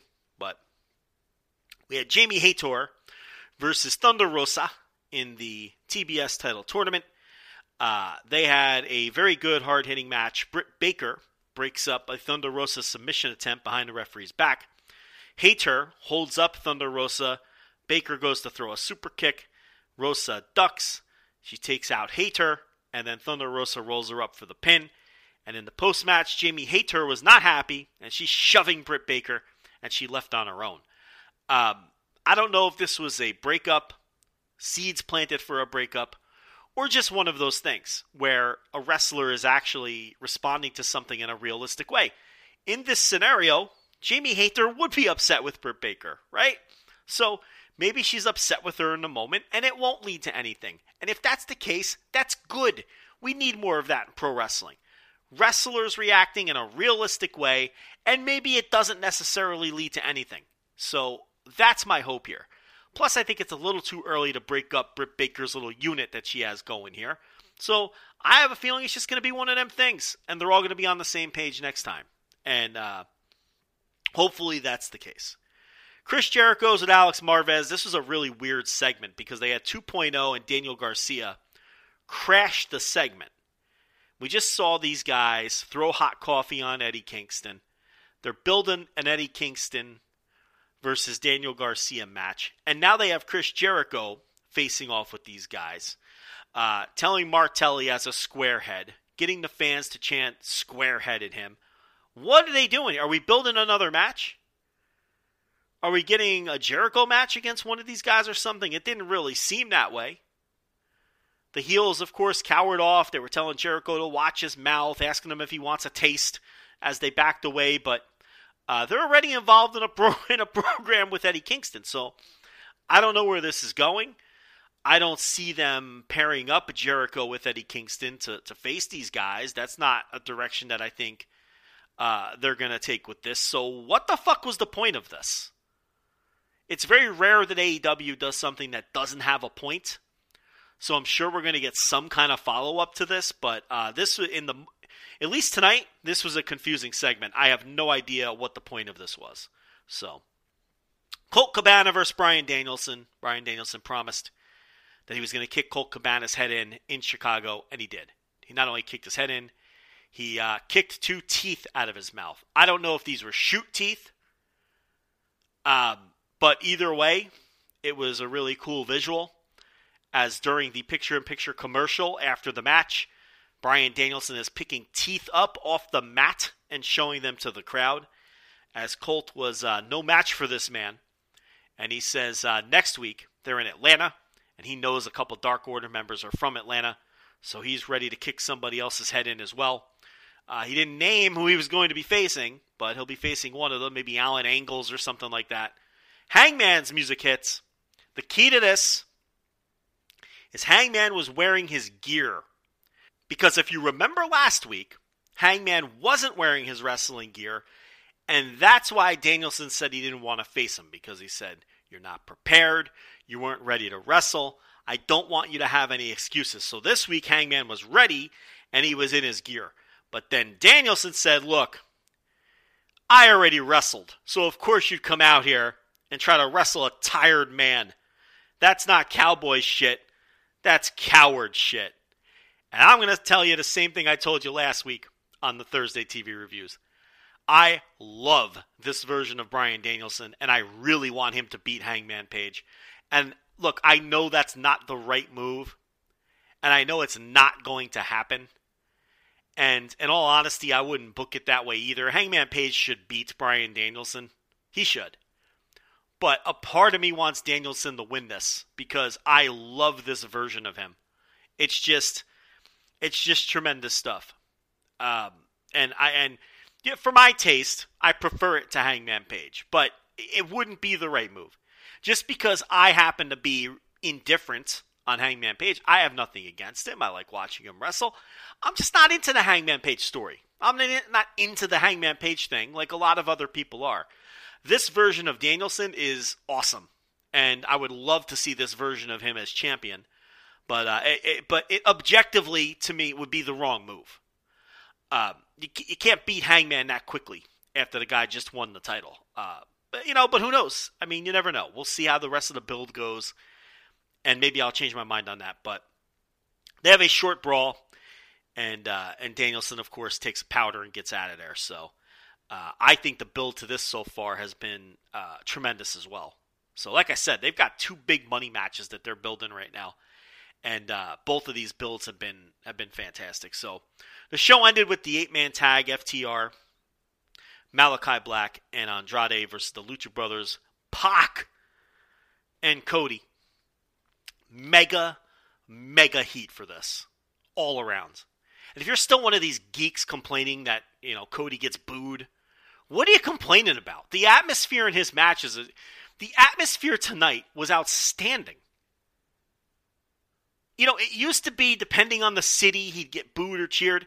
Now every city's booing him. And what's happening now is these fans are taking such glee in booing this man. Now they're playing along to this thing. And the atmosphere was just so great tonight. They'd be cheering everybody else. Cody would tag in.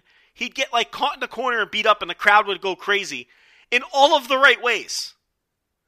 And Cody's playing it up. In the post match, he gets DDT'd by Andrade on the. This was after the, they left television. Gets DDT'd by Andrade on the floor. Crowd explodes. They go nuts. Uh, Kraetsch tells me the crowd was more split than you might think. So he's still getting cheers from like half the crowd. He's getting booed by the other half. But then Cody teases going through the heel tunnel. I mean, this is just, this is great stuff. And I don't know why people are worked up by it. Like, if he turns heel, then it's not as fun to boo him because now you're just doing what you're supposed to do. What they have fooled the fans into doing, okay, is making them think that they're reacting in a way that that is like rebellious, in a way that Cody doesn't want them to react, which is the exact way he wants them to react. It's the Hulk Hogan tweet all over again. Good night, Jabroni Marks, who don't know a work from a work and you work yourself into a shoot, brother. I mean, that's what this is. And it's great, and the atmosphere is always great. So, I mean, I, you know, I, I just, I don't know. I'm, I'm so tired of talking about this but I enjoy the hell out of it, and I think it's one of the best things going on the show. So anyway, Andrade pins Pac. Cody accidentally kicked Pac in the face, and uh, so obviously, you know, I, I think we're going to get Cody and Pac at some point because they're they're uneasy, you know, pals anyway. They just have a common enemy. And uh, Andrade eventually wins the match with like the hammerlock DDT after Pac got misted by Malakai Black. This match ruled, easy notebook match, red hot crowd.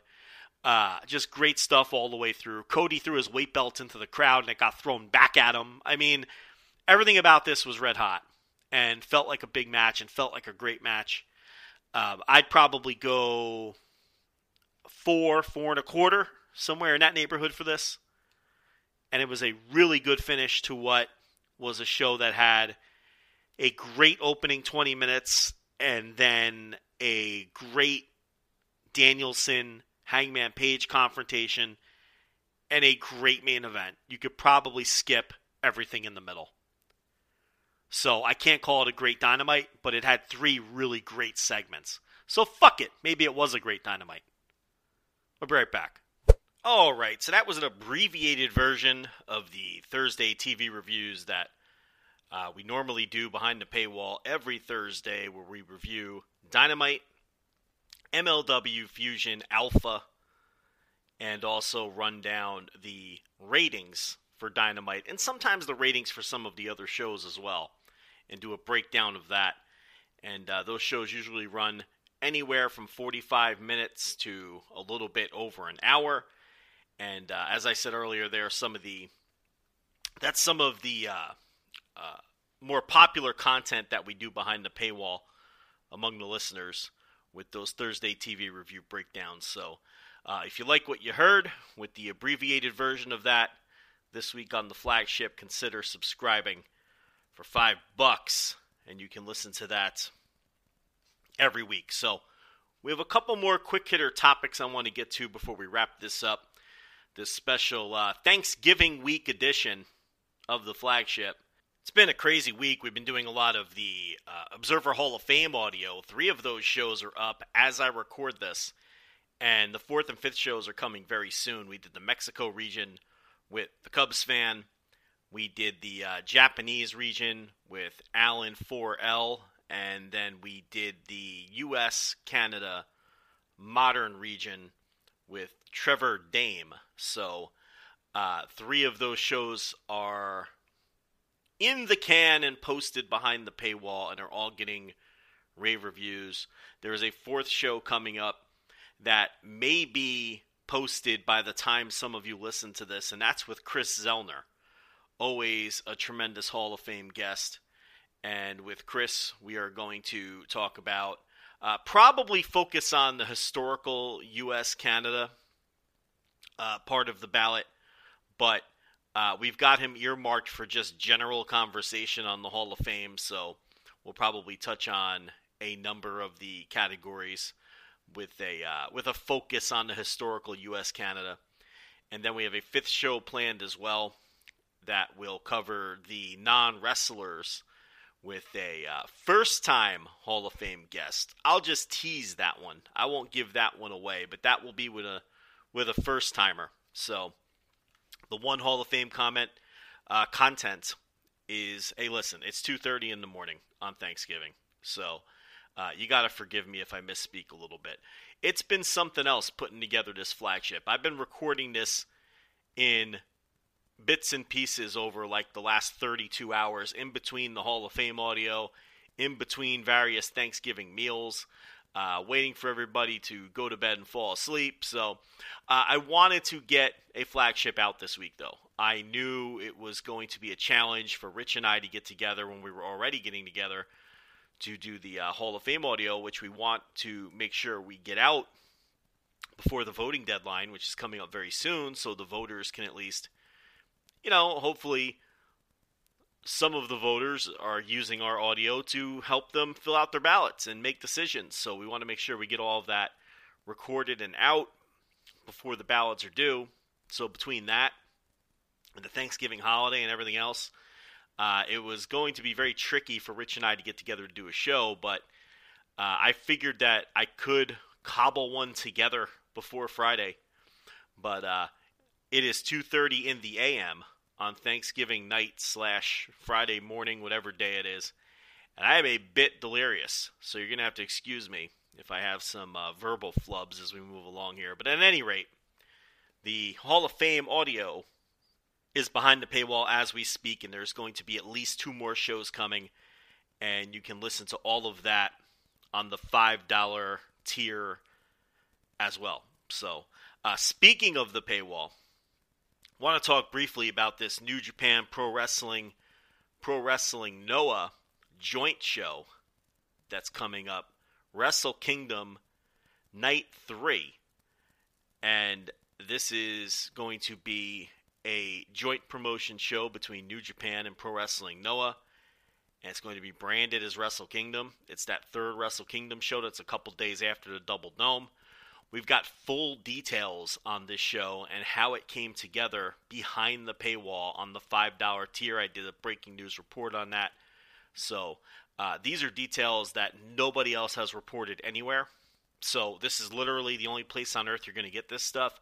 If you want to know how that show came together, uh, who were the key people on both sides who helped put it together and sort of smooth over some of the potential uh, political obstacles that it takes to put together a show like this, what the New Japan office's thoughts are on doing this show and doing other joint promotion shows moving forward, what other promotions New Japan is talking to, what wrestlers on the New Japan side that some of the people on the Noah side are not looking forward to working with and potentially want to possibly keep off the show, what matches were pitched by the biggest stars on both sides and why some of those matches that have been pitched may not happen.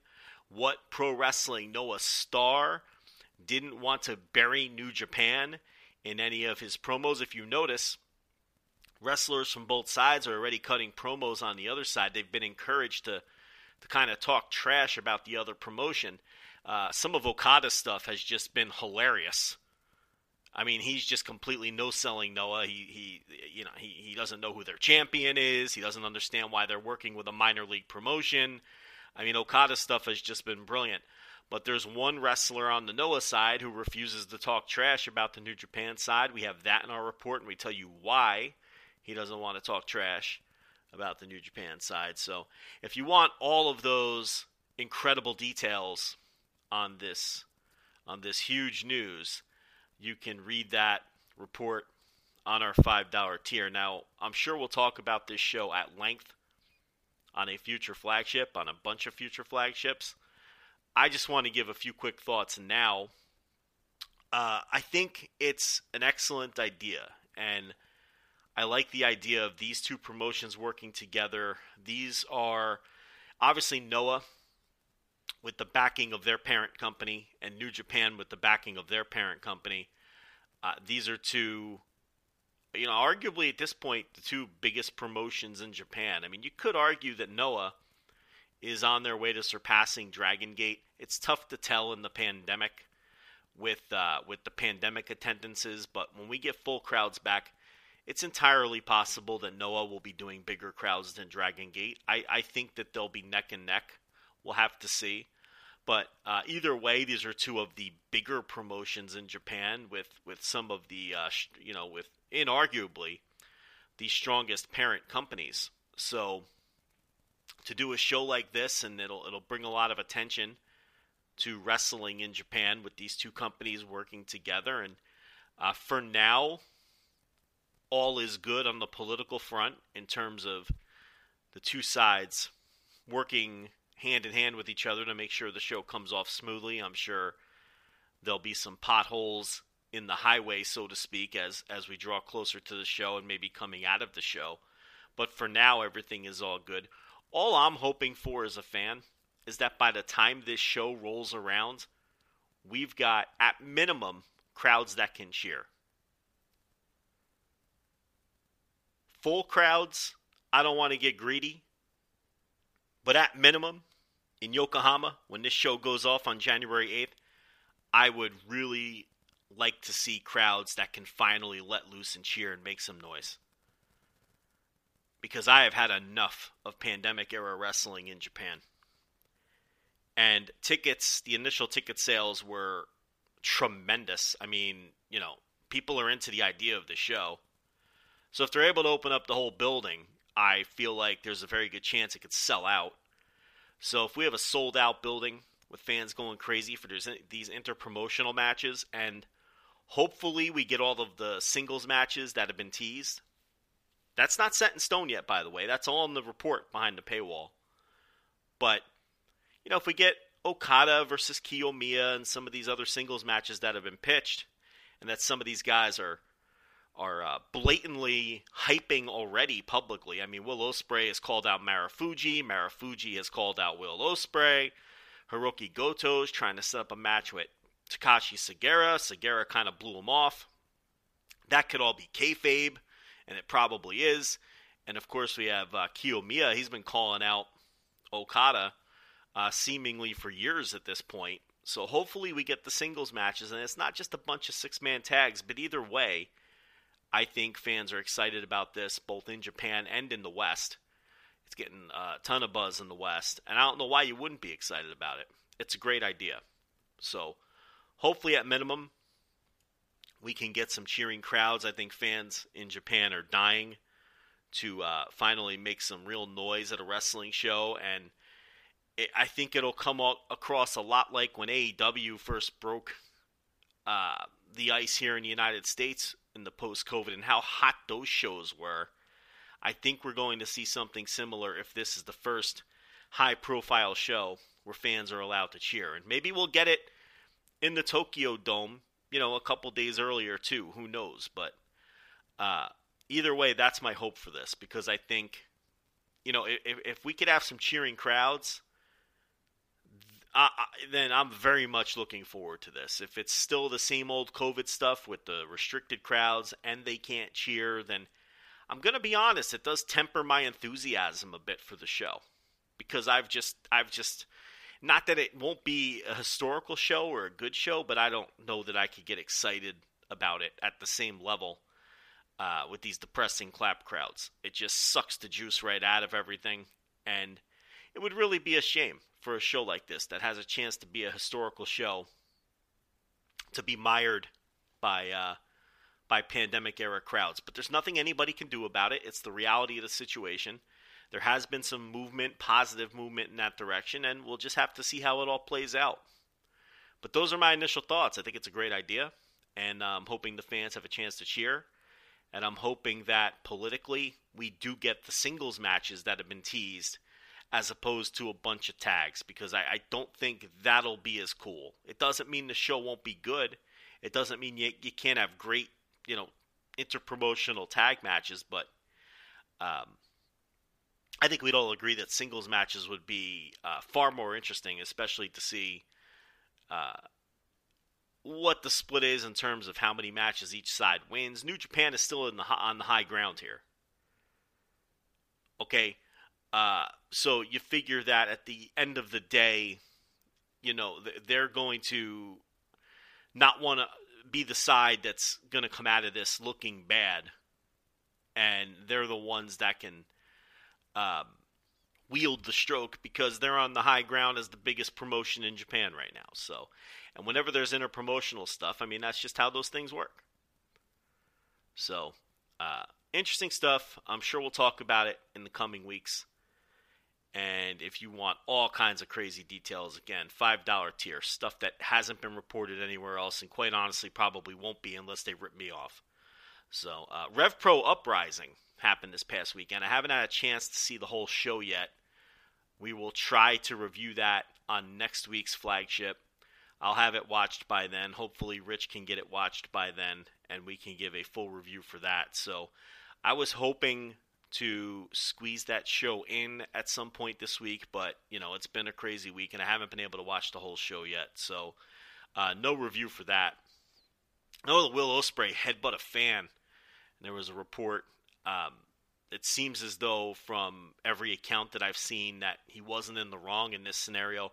Uh, a, a, a, drunk uh, fan who was part of a rowdy group uh, grabbed him when he was brawling through the crowd and and Uh, Will made a comment towards him to, to keep his hands off him. And then the guy grabbed him a second time by putting his hands around his waist or something, some kind of bear hug. I don't know if the footage is on the upload of the show because, again, I haven't watched it yet. But they said at that point he then turned around and headbutt the guy, and then security threw him and all his friends out of there. So. And then what we saw with Seth Rollins on Raw, I mean, you know, what a crazy week for that stuff. You you just you can't you can't touch these wrestlers. You can't do it. I mean, historically, you put your hands on a wrestler, you know, there's a chance you're going to get your teeth knocked down your throat. I mean, you can't you can't do it.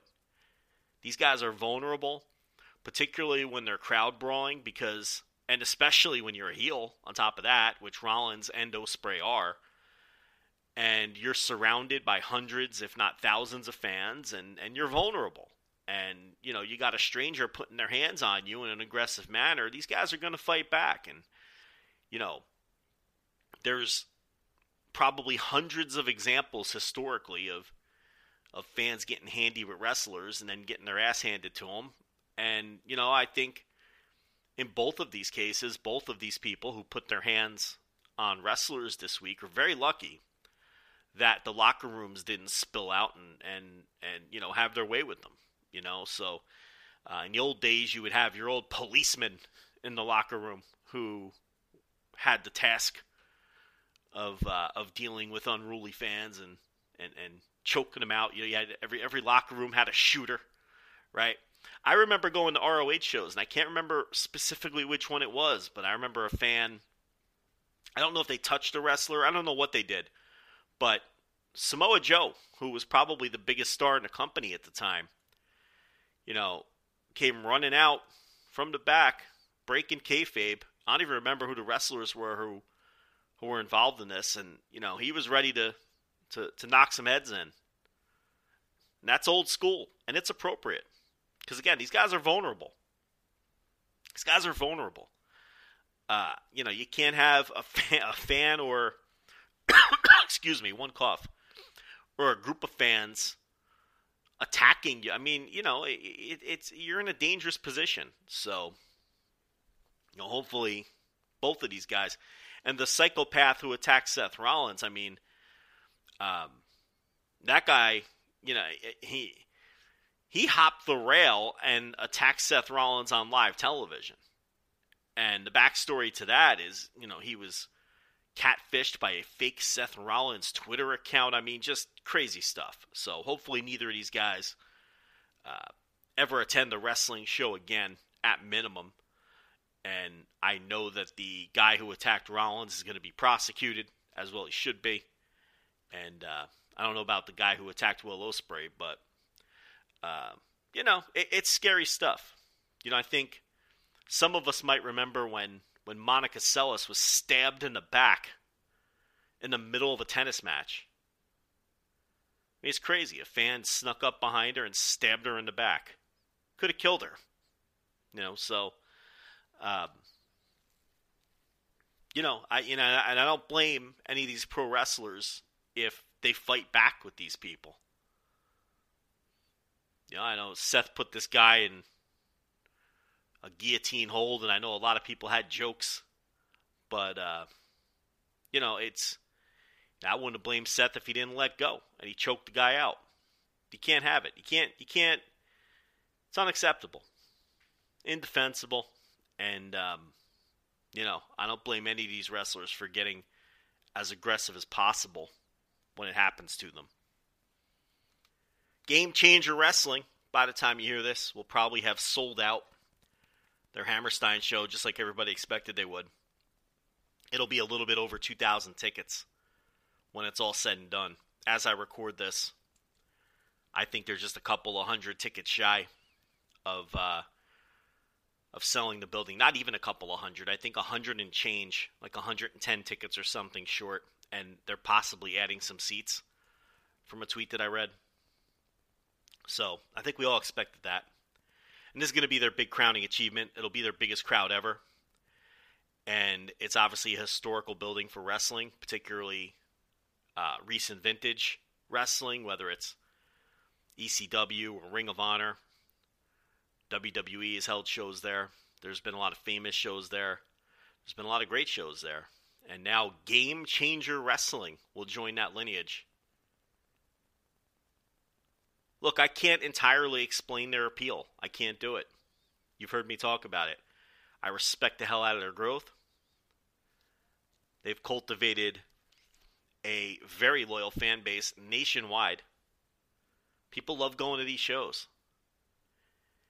And I can't totally explain it. I think a lot of the matches are bad. I think, with the exception of the top of the card, the booking is bad and lazy. Uh, let's just throw everybody in a scramble. Let's, you know, you know, it's not a well booked promotion, with the exception of the top of the card title programs, which I think are booked very well and put together very well. I don't think a lot of the talent is very good. I think the show, uh, I think their shows generally have uh, terrible production values and, and some of the worst commentary you'll ever hear, although they are working hard to improve that with the likes of Dave Prazak and Lenny Leonard. So they've at least recognized that their commentary has been some of the worst in the history of pro wrestling. But see, none of that matters. Their fan base doesn't care about any of this shit. They don't have a fan base that cares about booking and match quality and production values and how good the commentary is. They, their fan base doesn't care about that. These are people that want to go to shows, get drunk, and have fun. And go crazy for Nick Gage. And boo Matt Cardona out of the building. And go nuts for, you know, Jon Moxley and Joey Janela. So they've cultivated a fan base that's extremely loyal. They're by far the biggest indie in the country. There's a lot of people that think they're the number three promotion in the United States. I don't know if I'm willing to go that far. Yeah, they draw very nice crowds coast to coast. Um, I don't know how many people are buying these shows on FITE. They might be the number three promotion. I just, you know, I don't know if I'm ready to anoint that though. I don't know that you know, by average, they're drawing more fans than New Japan is, for example. I mean, I've talked about that here. New Japan has drawn over 2,000 fans a couple of times since Resurgence. They've drawn they draw around a thousand fans per show in Dallas and Philly, and those are about the size of the crowds the Game Changers doing. So they're in the same ballpark. And look, if you would have told me pre-pandemic, two three years ago, that Game Changer Wrestling would be running neck and neck with New Japan in America, I would have thought you were, you know, I don't know if I would have thought you were nuts. I, I, I don't know if I would have believed you, but Game Changer certainly had momentum back then. So just the fact that we can sit here and debate, you know, who's drawing more fans to live shows, Game Changer or New Japan, and that you can make a reasonable argument for game changer, and I might not argue with you, that's that speaks to their growth. It really does. And now Ring of Honor's out of the picture, and you know, Impact has got their, you know, little television show on their anthem owned television channel that doesn't do a ton of viewers and they're just starting to bring fans back. I don't think anybody would argue that. Well, you know, it, it, it's a hard comparison because, you know, you know, Impact does a their their hundred thousand, couple hundred thousand viewers per week or whatever it is on all their different mediums, and uh, would Game Changer draw that on television if they had a TV show? I don't know. Maybe they would, maybe they wouldn't. Um, you know, Impact hasn't had fans at their shows for you know over a year now, up until their most recent events. So I don't know. Can Impact average a thousand fans per show, like you know, like Game Changers doing, or in that neighborhood? So, um, yeah, you can make the argument they're number three. I'm not going to push back too hard on you. And now they're going to fill up Hammerstein. Uh, you know, it's it's it's not for me. I, I don't you know I, I, I try really hard to enjoy these game changer shows. I I think they're bad, but there's no denying their incredible growth and their place in the ecosystem at this point. And when you have promotions like MLW straight up telling their contracted talent that they can't work game changer shows, that that goes to show how much they've grown as well, to where other promotions see them as competition and a threat. So, um, good for them. They're going to sell that place out.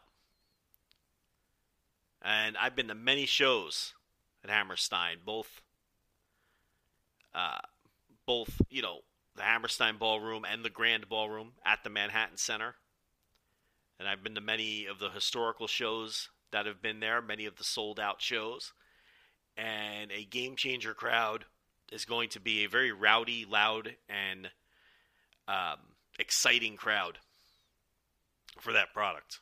You know, they really haven't even announced any matches for it, and they're still going to sell it out. So, uh, look, they're hot and they're peaking right now. And good for them. And good for indie wrestling. Do I wish it was a promotion that, you know, for my own selfish reasons,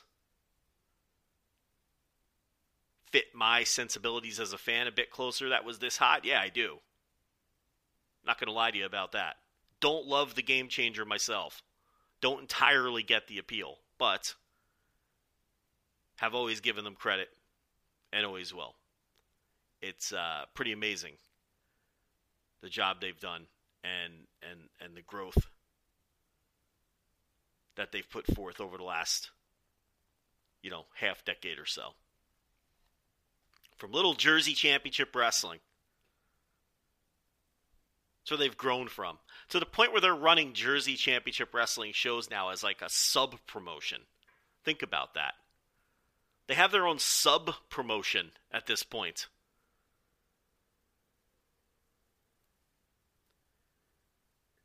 So speaking of game changer and Joey Janela, Joey Janela wrestled Nick Wayne a few days ago. Let me get you the date on this. This was in Defy Wrestling, and people were talking about this match. It took place on the 20th of November. Defy Brutalist was the name of the show. Joey Janela versus Nick Wayne. And I had a chance to watch this match. And first of all, what I want to say is all of the things I said about Game Changer in terms of production values and commentary, uh, complete opposite here. Anytime I've ever watched Defy, and I do watch Defy from time to time, it is a professional operation. Just tremendous production values, professional commentary. In this case, uh, Rich Bocchini uh, doing solo commentary for this one, and he's obviously a professional broadcaster. And um, you know, it's a slick production. Everything looks great. Everything sounds great.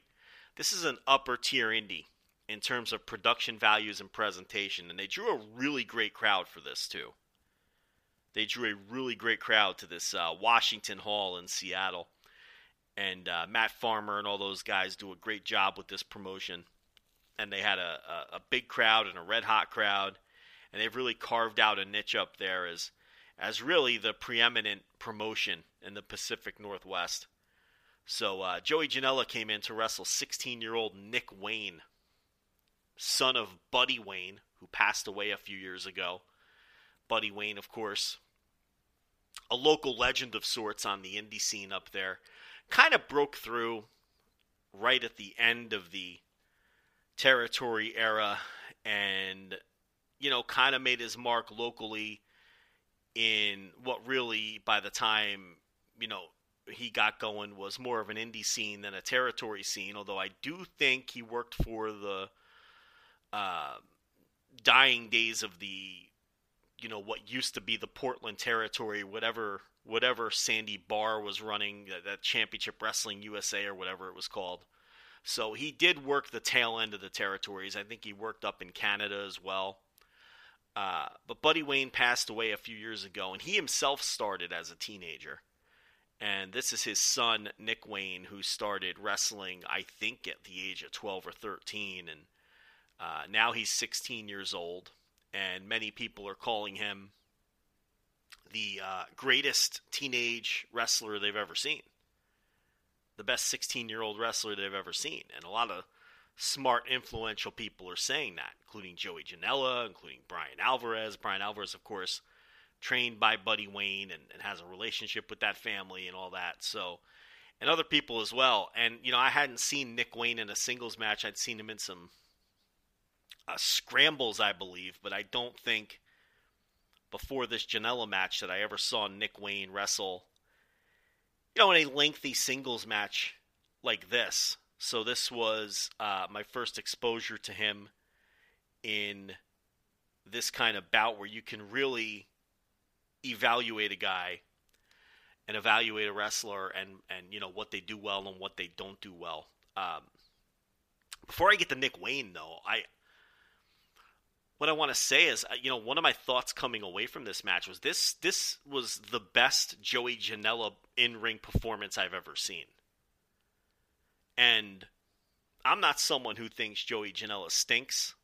You know, I'm not Jim Cornette or uh, some of these other people who think Janela is, you know, a shitty yarder or anything like that. I, I think Joey Janela, uh, he has his ups and downs. I, have seen him have some excellent matches.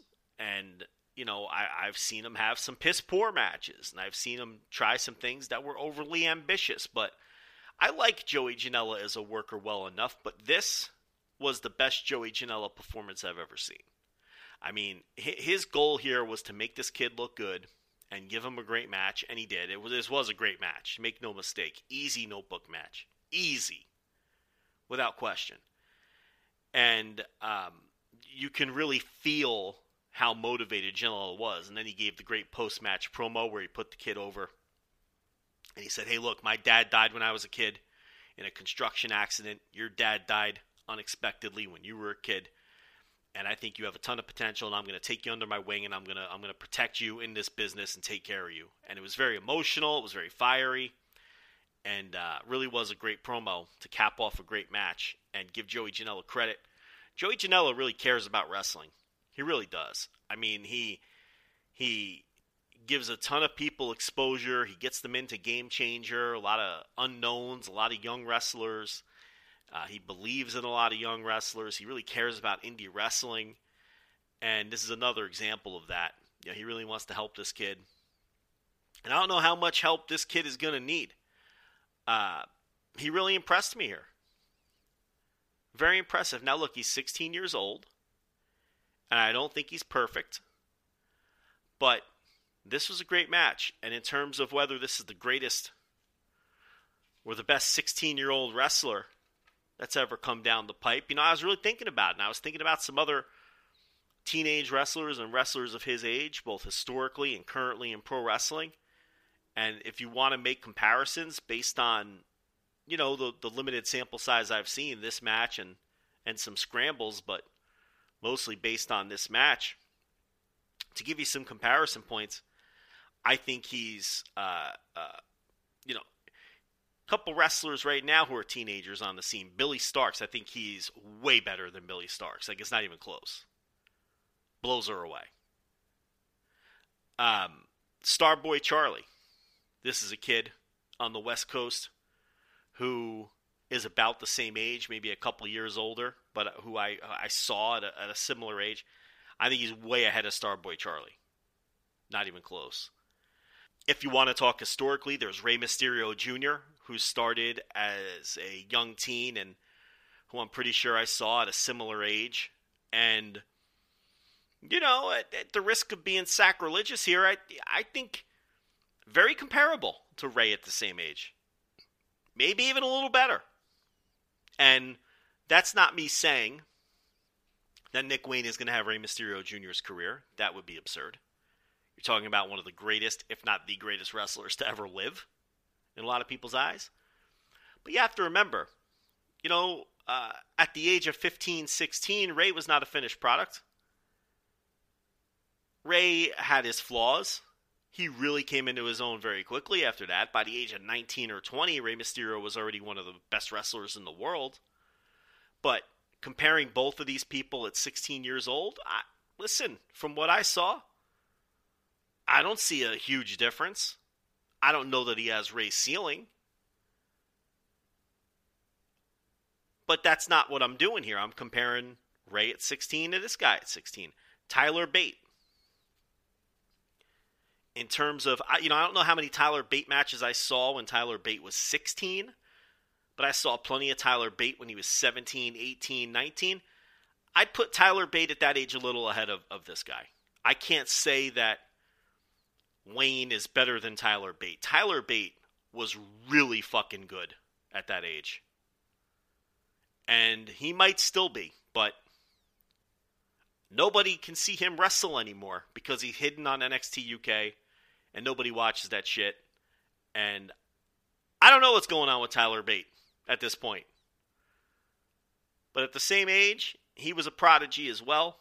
And I thought he was more of a finished product and a more well rounded product than Nick Wayne is. But that's no insult. Uh, Scotty Davis. Yes, I know he's canceled. Don't at me. You can't at me anyway because I'm not on Twitter anymore. But this is just for the sake of a comparison point because a lot of you have probably seen Scotty Davis. Um, I think Davis was probably a little ahead of this guy too at the same age. I don't know if I saw Davis at 16. I think I saw, you know, like Bate, I think I definitely saw him at 17 or 18. And maybe I saw him at 16. But um, at any rate, I, I think I would put Davis and Bate at the same age, a little ahead. I'd put him about the same as Rey, and I'd put him well ahead of Billie Starkz or Starboy Charlie. I would put him behind Katsuhiko Nakajima, who by the age of 16 was already a competent, very good pro wrestler on his way to being great. Terry Gordy, who everyone will tell you was hell on wheels by the time he was 16. I never saw Ter- I don't think I ever saw Terry Gordy at 16, so I can't comment on that. And I think Terry Gordy started at 14 and was already very good by the time he was 16, 17, 18 years old. But I don't think I ever saw Gordy at that age, so that one I can't comment on. And I'm just pulling some of these from the top of my head. There's obviously a ton of Joshi, but I'm going to stay out of that. I am hardly a Joshi aficionado. I know there's a ton probably of Lucha guys because they start very early in Lucha. But again, uh, just going off the top of my head, I, you know other than Rey, I can't really think of a prominent one who was considered a prodigy at that age. Um, so I'm gonna stay out of that as well. But you know, I gave you a couple historical ones. I gave you a couple who are from a half a generation ahead of Nick Wayne. And I gave you a couple of his contemporaries with Billie Starkz and Starboy Charlie. And I think um, if you want to tell me that Nick Wayne is the best 16 year old wrestler you've ever seen, like a lot of people are saying, I, I don't know if I can tell you you're wrong. I mean, I agree on uh, that he's better than a lot of the people I've named at the same age. I think he's a little bit behind a couple of the others, but they're all reasonable debates. He's really fucking good. He's really good. Um, he's a bit of an Ospreay clone, but a lot of wrestlers coming up now are.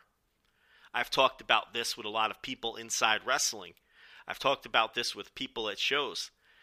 Every show now has a Will Ospreay clone, at least one, and that's not necessarily a knock to Nick Wayne or any of the other Ospreay clones. I mean, that's just pro wrestling. There was an entire generation of wrestlers who copied Dynamite Kid. One of them being Chris Benoit. And then there was an entire generation of wrestlers who copied Chris Benoit. You know, so that's just pro wrestling. You watch your tapes, you see people on TV, and you emulate them. And right now, there's a lot of people emulating Will Ospreay, and why wouldn't they? The guy's great. He's on his way to being an all timer.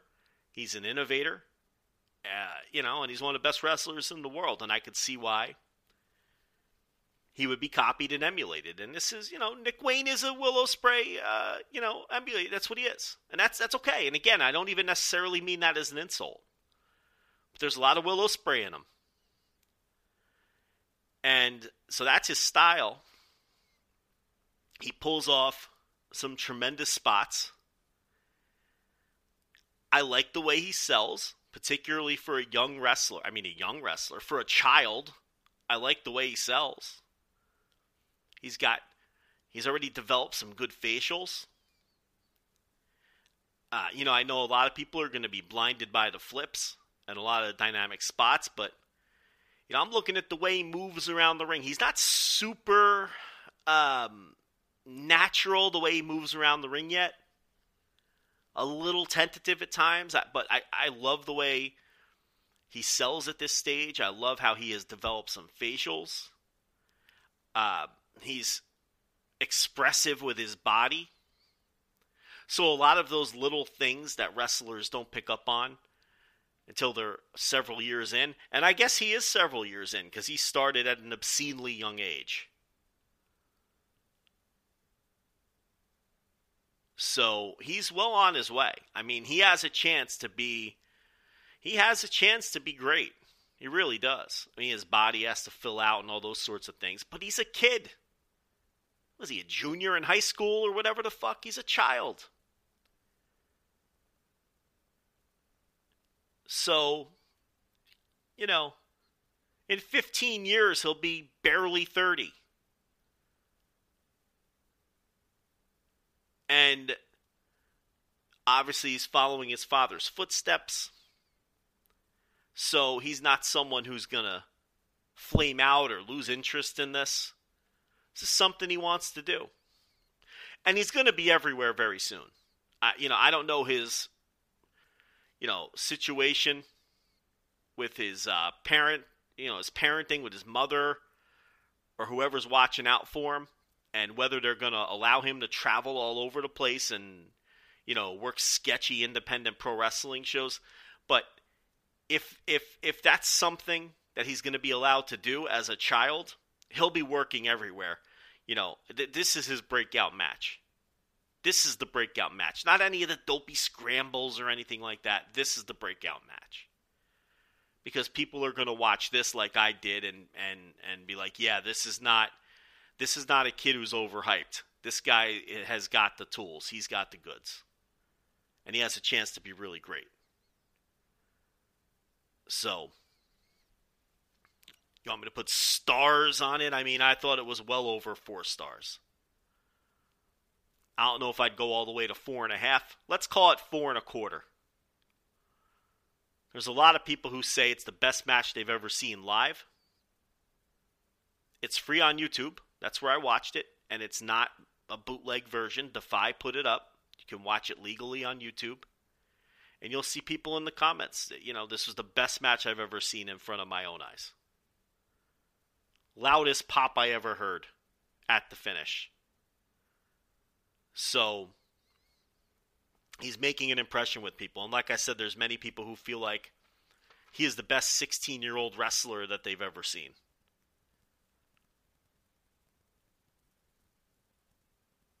Well worth your time. Go check it out. And what I don't want to get lost in this, like I said earlier, I thought Janela was fantastic in the match. He really was. That this was the best bell to bell performance for Joey Janela that I've ever seen. And I'm watching this and I'm thinking to myself, you know, eh, they could be getting more out of him in AEW. I'm not saying push him to the moon necessarily, but if he's going to wrestle the way he did against this kid, you could put him on TV in a 12 minute match against one of your top guys or on a pay per view, and, and he can deliver. And, and and I'm someone who thinks Janela has been spotty in AEW. I don't think he's been great, but if he's got these these kind of performances in him, you know, th- then maybe they could be getting a little more out of him. But the problem with with with Janela has always been the inconsistency. So anyway, that's uh, Nick Wayne versus Joey Janela. And that's the flagship. Special Thanksgiving week edition. I don't know why it's special. Thanksgiving week edition. Happy Thanksgiving to all of you listening to this in America, which is most of you. Happy Random Thursday to the rest of you around the world. I want to thank everybody for listening, as always. I want to thank everybody for listening over the years. I want to thank all of the subscribers. Uh, you know, you can't possibly know how much that means to Rich and I that as many people subscribe to our bonus content uh, that do because we never envisioned that we would draw uh, this many paying customers to our dopey little shows. So I want to thank everybody who supports us, both uh, listening to this show for free and by throwing us a few bucks for all the bonus content we do too. Uh, it does not go unnoticed. It does not go unappreciated. So uh, I want to thank everybody for that on this uh, wee hours 319 in the AM on Thanksgiving night. So that's it. I assume Rich will be back next week and you'll get a full show. But thank you for indulging me on this slapped together partial version of the flagship. And I'm happy to do it. I'm happy to make sure that you guys have the content every week. Take care.